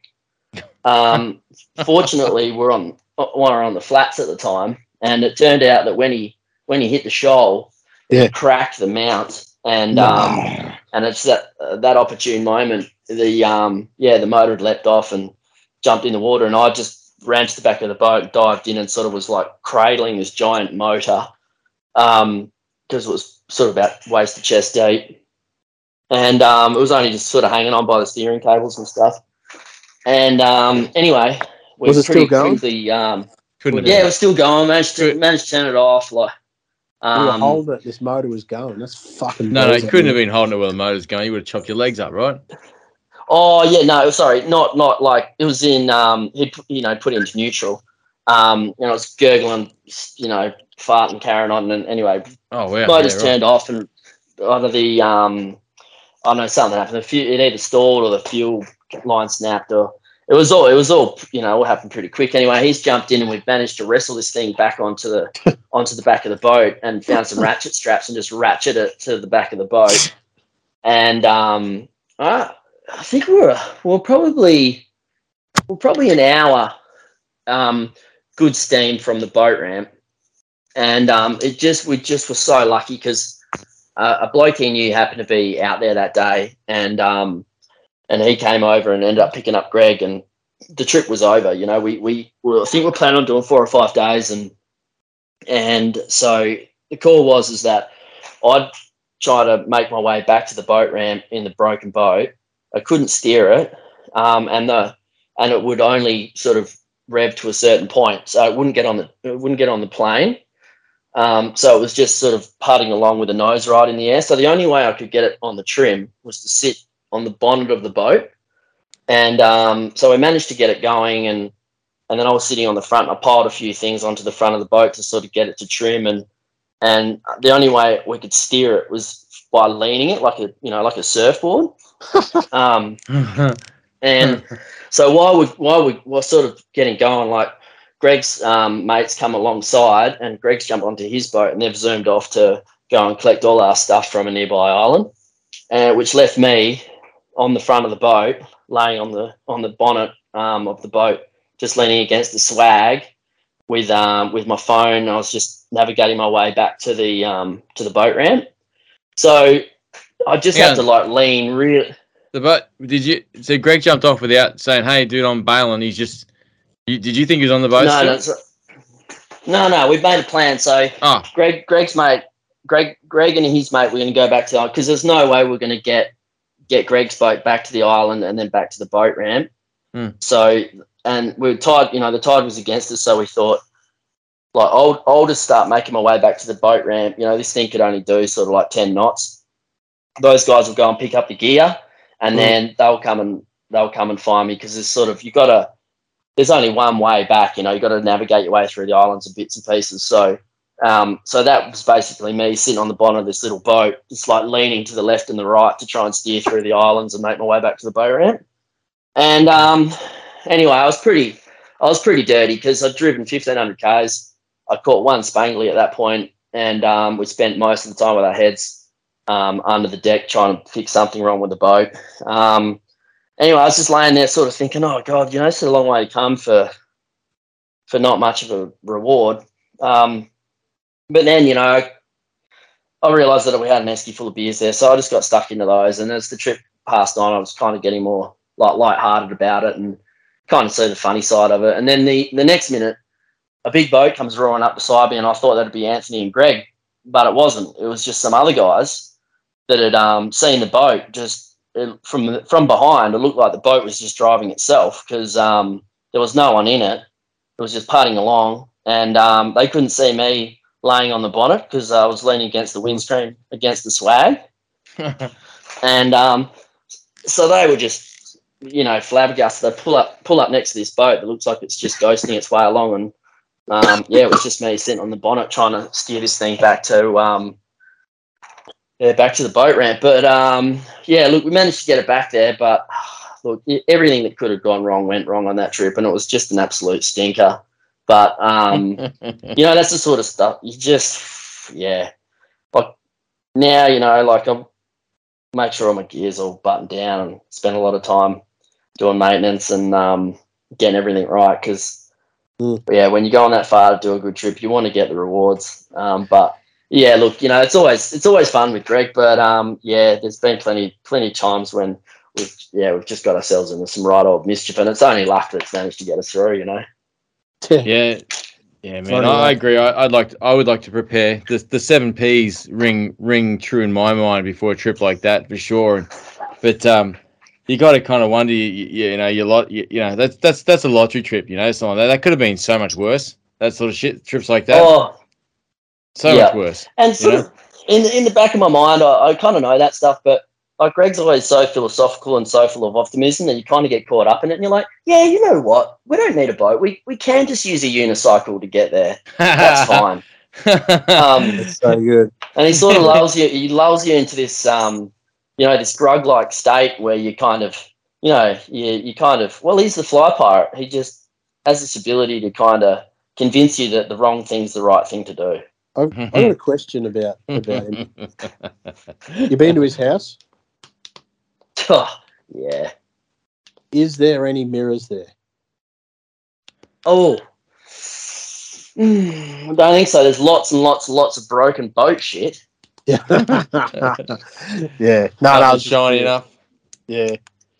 Yeah, no. Is, is he aware then that he looks like uh, he could be a body double for Rob Schneider? Um, Uh, nah, it's never never come up in conversation. I never actually looked at him like that before. yeah. Okay. Cool. He's he's a great actor, by the way. But yeah, no. You won't be able to unsee it now, though. Yeah. No, all right, okay. Yeah, now you brought it to my attention. I'll have to um, do a comparison. Mm. See Yes. if the I'm It's a reaching good it, idea. No doubt. But I'm just yeah. Anyway. Look, the looks like is not is not a twin, you know. So I mean, you know, there's a little bit of leniency there, Volts. We can Yeah. give it to you, mate. What do you reckon, Yeah. Stu? yeah, Yeah. we'll throw him a bone. I reckon Yeah. we can. Yeah, We're an hour thirty in, mate. We can't expect a lot from him, you know. Yeah. Low T is associated with low low um, endurance, you know. So it's um well, this is true. It must be getting late over there, you know. It's only eight twenty here for me. it is. mate. What are you cracking a solo, are you? Mm. Yeah, Nice. the thirst crusher. It's light, light on the fizz, so I can slam it down fast. You guys still have the ads on TV over there, wouldn't you? Yeah, yeah, yeah. The um, guy in the kayak sliding down Yeah. the hill through the. Yeah, Yep. yeah, I Yeah. know the one. I remember it. It Shows, was on the shows the eighties daily. over here. What's that, mate? yeah. Yeah, oh, it still shows daily. Yeah, yeah, yeah. Have you seen that? Have you, you seen that show MacGyver yet? Yeah, that's just come out. Oh man, Good that one. guy's good. Yeah. Yeah, yeah, he's yeah, he's a little bit like Greg actually. To can, you know, make a mapboard motor out of a paperclip. Yeah, yeah. Yeah. Oh, mate, it's amazing. There's so many shows yet to come that are going to be great for you guys, like the A Team, like a Pity the Fool, all that sort of stuff. It's going to be great. Oh, So much to look yeah, forward nice, cool. Yeah. yeah, yeah, haven't, haven't heard of that yet. to. Well, I'll tell you. So, do you guys think- want to talk about um? Yeah, Nah, I just, uh, just, we just, we, we really got to get off offending Western Australians with this, this thing. You know, like we, we make a real habit of doing it. Sorry, West Aussies, we really don't mean it. We're just being affectionate. Love you guys. nah, no, no one takes offence. I think it's just nice to have these um colloquial jokes that Mm. um you know that we've come to know and love from the podcast. It's like staying aggressive. Staying aggressive. Here we go. Yeah, I love that that. one's that They're one's like, hung they're around. like they're like catchphrases. Yeah. There's this great there's this great there's this great show on just um WA at the moment. It's called Alf. Um, and From he's Melmac, right? Says, Yeah. "Yeah, that's right." He goes, "Hey Willie, where's the cat?" oh So- man. you, you know these little these little things that you guys say. It's it's heartwarming, really. We just we just like to be. We're just glad that we're considered somewhat special. Very special, mate. Mate, Over here in if you were gonna if you were gonna fish out your days anywhere on the West Oz West Oz coast, where would it be? Yep. And you ca- you can't say Brisbane. Oh, is Tasmania part of Western Australia? Oh, it's a really tough question. It is a tough question because Um, there is a West Coast in Tasmania, but is it Australia? Was that a serious question? Where where Yeah, would I no, I was in all seriousness, Yeah. if you're gonna if you're gonna pick somewhere to live out the days of the Doddcast, you know, um, Yep. where would they? Where would you be in West Oz? Oh God. Let's just like don't don't worry about civilization, how it's going to work. Let's not worry about any common Yep. sense shit like that. Where I'm going to get fuel Oh, from or food from, but oh, fishing all that wise. stuff. Yeah. Yeah. Yep. Um, I would be. Um, there's a special little area that is north of Karratha, but south of Port Hedland. Around that kind of area is where Yeah. I would spend my days. Yep. Tell us about that spot so we can all crash it. Um, No. Is it a, is it a flat? Um, oh, there's multiple flats. There's multiple reef flats. Um, yeah, it's um, oh, bountiful. You know, that's your Harry Hotlip, um, Tusky bastards, all that kind of ground. Oh, it's just geez, there's there's all the things. Um, it's hard. It's inaccessible. Um, you've got to plan well, and it's um, it's worth every bit of um, peril that um, comes along with it. There's an island there called Depuch Island. You know it? Yeah, yeah, I do know Dupuque Island. Dupuque Island, is it? uh, right. Dubuque, yeah, that's where the HMS Beagle landed in the 1800s. Had Charles Darwin on it when he was an apprentice. Dinkum. Wow, Yeah, amazing. That ruins my joke because I thought it, was, it looked like Depeche Mode for me. I was going to go and you're going to be in full Depeche Oh. Mode, uh, which was dumb. But we're an Oh, hour and okay. 30 into the podcast, and this is the sort of level of humor that we bring to the table at this point. Yeah, It's not, it's not Yep. unheard of. Stable Island looks like some great flats around there, mate. It's got to be some um, some fantastic flats ooglies around there. Is that the sort of area we're talking about there, mate, or are you unable to reveal the destination to that sort of detail? Um, I won't go into too much detail. Um, just because, yeah, look, it's not it's not my zone. Um, Not your zone, guys- bro. I get it. Not my zones. You know, people fish around there, but um, yeah, pretty much. There's a there's a strip of about 300 kilometers, 400 kilometers there that you'll um yeah if you wanna if you wanna roll the dice and go and lose yourself, that's the place to go and get lost. Yeah, wow. Looks like you Yeah, need a sat phone there. Yeah, yeah, I don't even know what that is, but um, um, It's yeah, a way I to keep in be- contact with your double O double five numbers, dude. Oh, yeah, yeah, that's right. Sat phone, satellites, isn't it? Yeah, yeah. yeah, Yeah. yeah. I remember hearing about one of those once. Yeah, Um, yeah. Now, without without sound, it wouldn't be Sputnik. cagey or sound like an asshole, but it's not. It's not my. Um, yeah, I don't know. Just don't want to. Just don't want to name names, but they're. Um, that's definitely a pretty saucy region. Um, yeah, right. Yeah, it looks For pretty sure. good, mate. Looks like a lot of estuaries Yep. around there too, eh? You know, that, that sort of area. Those that that Yeah. stretch of coast, I should say. You know, not not pinpointing your area, but um, Oh it's- no! Nah, look, anywhere through there, you're gonna. Yeah, you've got you've got plenty of barra creeks and you know, you know, jack, uh, mangrove jack rock bars and um, yeah, all sorts of business. Um, It's the kind of area you take a full full box of every assortment of fly because you're gonna lose everything and chuck everything in on a you know on a trip like that. You'll do everything from blue water to barra bashing, so it's pretty cool. the part of Australia never ceases to fascinate me. Like uh, when when surfing Google Maps on it, I, I just I would imagine it'd be there'd be a lifetime between Karratha and Port Hedland, You know, for sure. Mm-hmm. Just Yep. just just don't live long enough just to um, fish the uh, the Nah. northern Western Australian coast. That's for sure. Yeah, look, and the guys that are based up there, um, you know, are certainly lucky because it's a long stretch to plan a trip to get up there. But if that's sort of your front doorstep, then it's very accessible to to go and um, yeah, to go and reap those rewards and um, yeah, you know, like guys like On those Cranky, I mean, diamond days. a- is is a testament to yeah what what can be done up there. I mean, the guys, that's his backyard, and um, yeah, there's so many incredible fish to um, yeah throw a fly at that you just take your pick, you know, whatever whatever floats your boat. Yeah. no man, pretty amazing.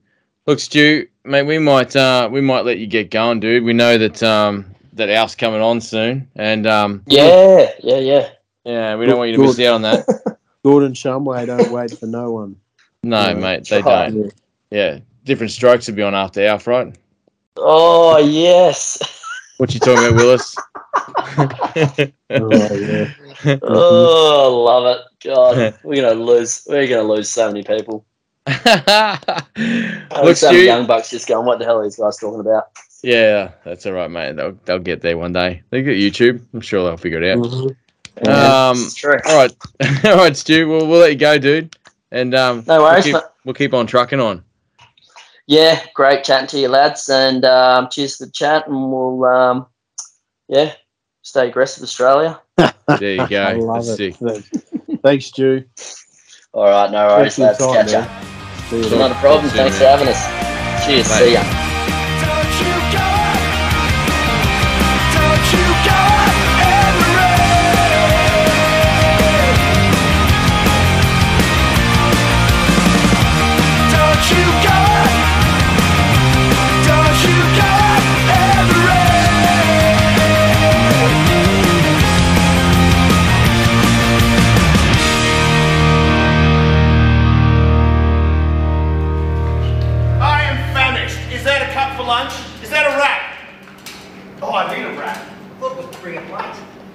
Some master Teflon moves in that show too, mate. Well played. Like a fucking Teflon ninja. yeah, You man. know?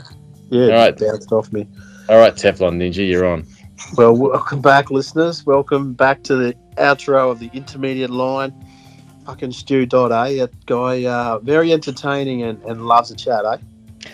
Yeah, look, man, the, the guy, um, you know, the guy does love a chat, mate, and you know knows his way around the west coast, I'm sure. But the one thing we didn't bring up with him that we mentioned in the intro was talking about those fucking Avalon I flies. know. I, I lost it when he did the uh, did the Gordon Shumway voice from Mouth. You know, Yeah, So, I uh, don't think Gordon Shumway's from Mouth. But anyway, those flies, uh, mate, we really missed a um, we, we really missed a. is he? I don't think he is. You know what? I don't care. But um, but why don't we ask Stu anyway next time he's on? Stu, what do you think? Was this Gordon Shumway involved? Like, I don't even know who Gordon Shumway is. Mate, I'm what are you still not laugh. doing here, mate? I thought he So was gone. I was I was speaking No, rhetorically. Just lurking, just You lurking in the background. him out. God, I know. Like, I, I, there's this little red button here on my phone. Looks like a hang-up button, but I just thought I'd hang in while you guys are still. I was just eavesdropping to see if I could pick up any secrets. Any goss? Yeah, yeah. Mm. Well, it's only about this time that it. Volty starts ripping on the guest, but um, but I, like, and I'm normally Yep. talking him down. But seeing you're here, you know, what what did, what what criti- what criticism do you think you would have given yourself on the show, mate? Um. oh, yeah, maybe I didn't listen enough to the um, to the questions, and I probably didn't answer them properly, and maybe I, I didn't talk about fishing enough. That's all right, mate. It's um, don't beat yourself up. But what you can do right now is you can redeem yourself and um, and talk us about the um, the incident on the social media post that we referred to in the intro, which was Mm. the post that that Mitch Atlantic brought up. Can you tell us a little bit more Yeah. about what what he's bleeding on about? Yeah, so the um, the crabs with the, the dual keel sort of was born out of um, well, two things really.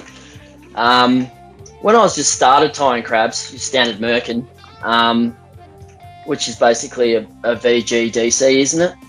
That's just a pippy fly. A different no? um, but anyway, um, yeah, I finished. I finished tying a merkin, and, and you know, you you drop it on, you finish tying it, you drop it on the table, and I look at it, and I just think it looks flat, like a Mhm. spider.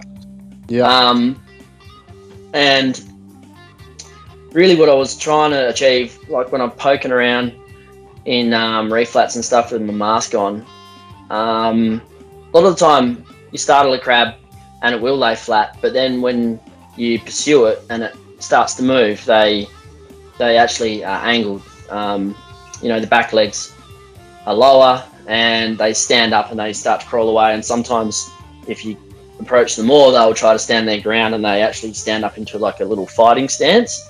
Mm. So that was my original intent was to try and create a fly that didn't just sit flat on the bottom, but it had that sort of um, you know 25 degree angle of of something that would look like it was trying to assert itself. Mm-hmm. Um, so I tied a bunch of those before um, before the Apil trip to the Mecca area, and in doing so, I actually found that those would skate across the kind of substrate that I was fishing really, really well, and didn't get any hookups, like any hang-ups on the reef at all, or weed, or um, and then if I did, if like one of the if one of the keels actually did hang up enough, you could just you know increase the pressure, and it would just pull one of them free and Yeah. just you know pull it out of the. So you could essentially fish the fish the fly. Well, I was able to fish the fly with a lot more confidence because I wasn't panicking about you know stopping it right in the rubble and just giving it that extra bit of um, bit of time to you know sit and act like a crab and particularly with tuskies um, you know sometimes they'll come up and eyeball that thing completely you know station like it, you don't even have to move that fly it'll come up and look at it for what seems like an eternity you don't even move it and it'll eat it um, and i found that also that fly was so stable because a lot of the time the tuskies are in shallow water where the where the um, there might be a sort of knee high swell rolling through or a bit of chop they like that sort of small surf and having a fly that didn't tilt from left to right. Um, yeah, once again, maybe I just overthought it, but I felt like, you know, I had a really rock solid little foundation there for a, um, you know, for for a pattern, and um, yeah, it's, I've been tying Tormo crabs, and it seems to have been pretty successful, and yeah, definitely with the Harry Hot Lips, you can like fish it completely, you know, completely still and right in right in the surf zones, and that will just come along and pick it up. So yeah, Well, something that paid off. The, the the point of that podcast, as we mentioned in the in the beginning, as um, I probably mentioned on the intermediate vice many times, is the uh, is the points of observation and and also you know like we mentioned on this show, follow the beef. If you're catching fish on it, you know like um you know like it, it's working and it's and it's notable. You know for start for first and foremost. Second thing, Yep. um, I think what you're describing is is different to the um, intention of the Avalon fly. You know, at the same time, um, you know, like you're talking about, uh, you know, talking about a defensive crab there, which um, I've got some thoughts on that too, um, which I won't bang on too much about.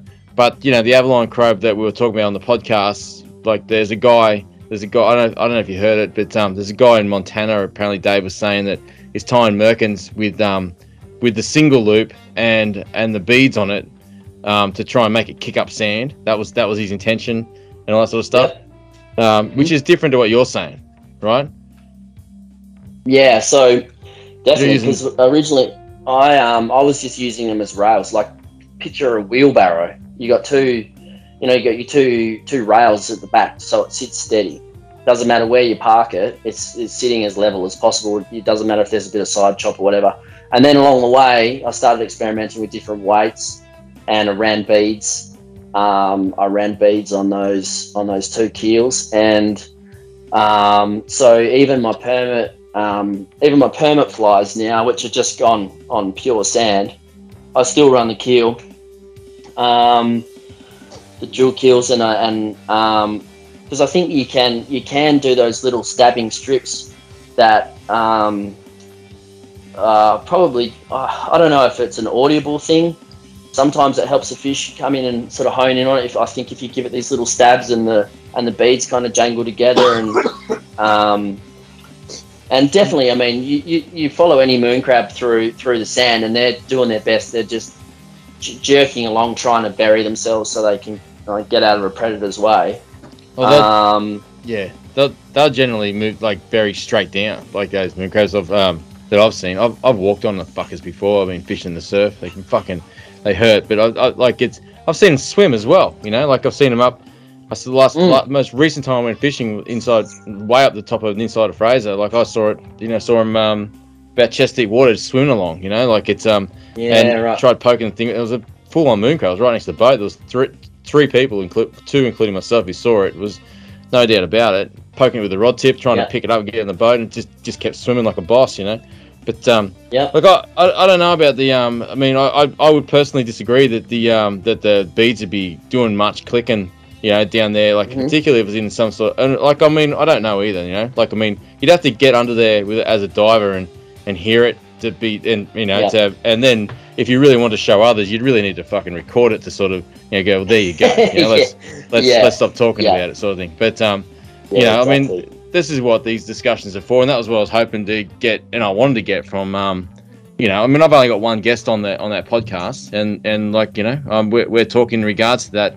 I, uh, I mean, I, I did mention on that podcast as well, which I will say now. Sorry, Volta, I know I'm not getting letting get much wo- word in there, but was but was a big point of contention. I said for myself on those um, um, on those defensive crabs in in moving water, but the difference between what I've seen and what you said just to not today, like I mean, you're you're obviously weighting your flies down to try and get them down there. Like I've seen people I mentioned on the podcast put them in a glass of water and they'll wave from left to right, you know, because I think that Mhm. um, with with a with a crab fly with the intention of letting it sit static and stable and, and not moving on the ground, you know, like there are other factors when you if you're in a boat, you know, the boat's not going to be sitting still. If you're maintaining contact with that fly, you know, there's no way that fly's not moving if the boat's not moving if you're maintaining contact. In addition to that, you know, the current that rips over some of those flats, like they don't rip down all flats, but some of them, um, which means that the fly needs to be designed for purpose, can could easily Yeah. get up under a, a fly like that. And I think to myself, like I said on that podcast there, that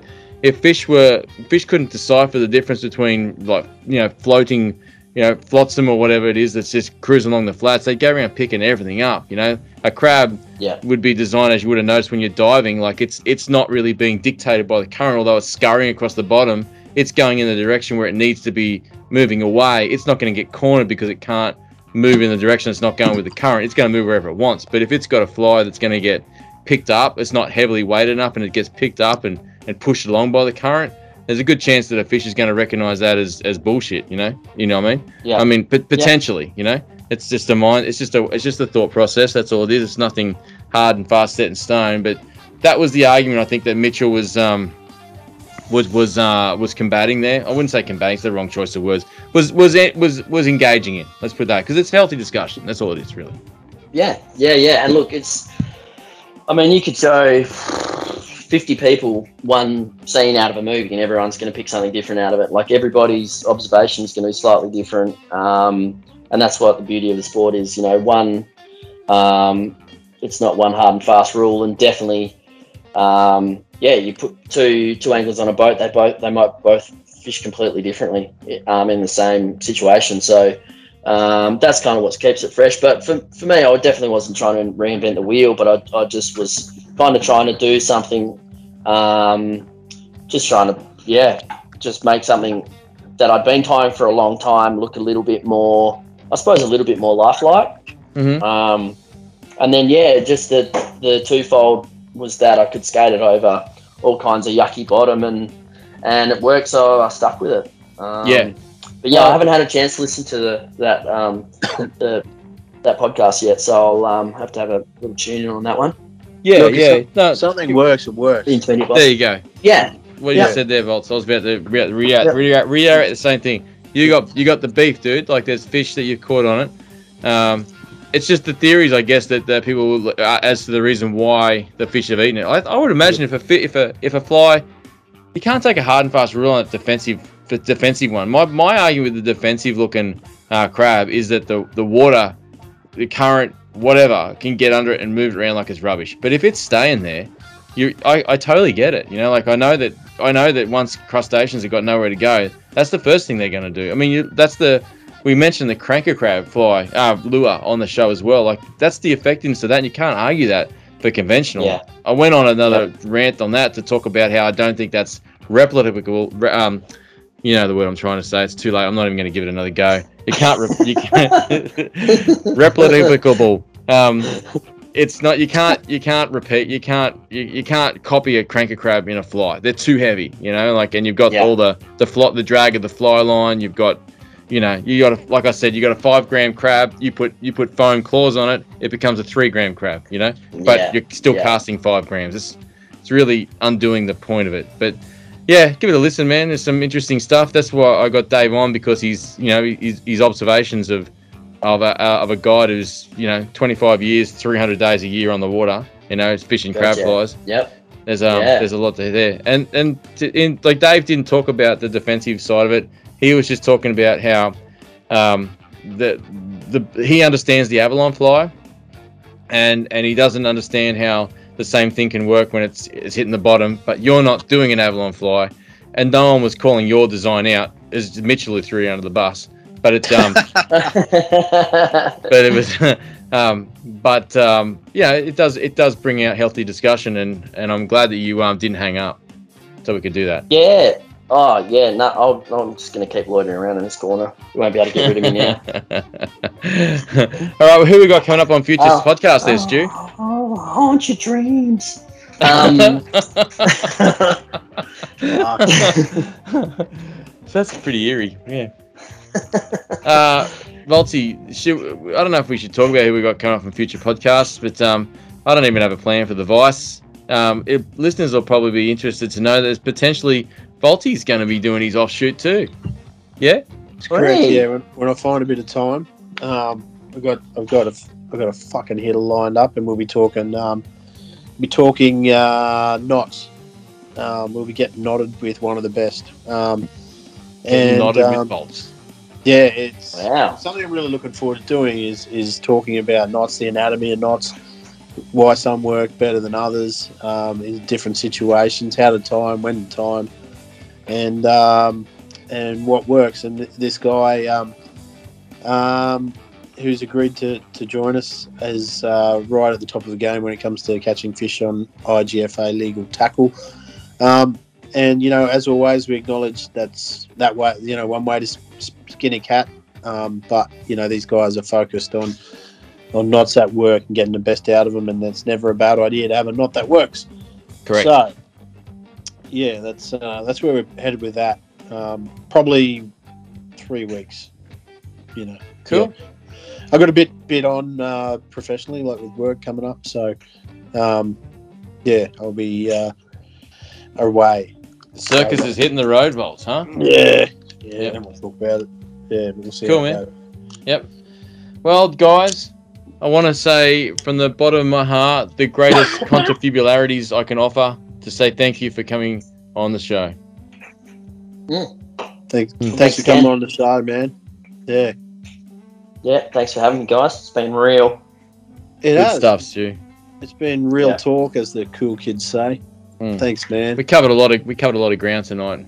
We did it. Oh, shit, yeah, did some pedaling, but um, yeah, good work, guys. Look, you guys have filled many happy hours for me at work, listening to the podcast and um, pumping out good content every week. So um, hopefully, I haven't let this down. And uh, yeah, no, keep it up. Enjoy I'm it. glad it's No, glad it's thought provoking because that um, you know the the conversations that stem from that you know like like we said with these crabs is you know no right and wrong we're just we're all looking for theories that may or may not work you know so um, That's it. the pod, podcast in general if it if it's stimulating conversation thought process firing inspiration fucking great love it yeah Good, good, robust chats. yeah man All right, Mork and Mindy, let's get out of here.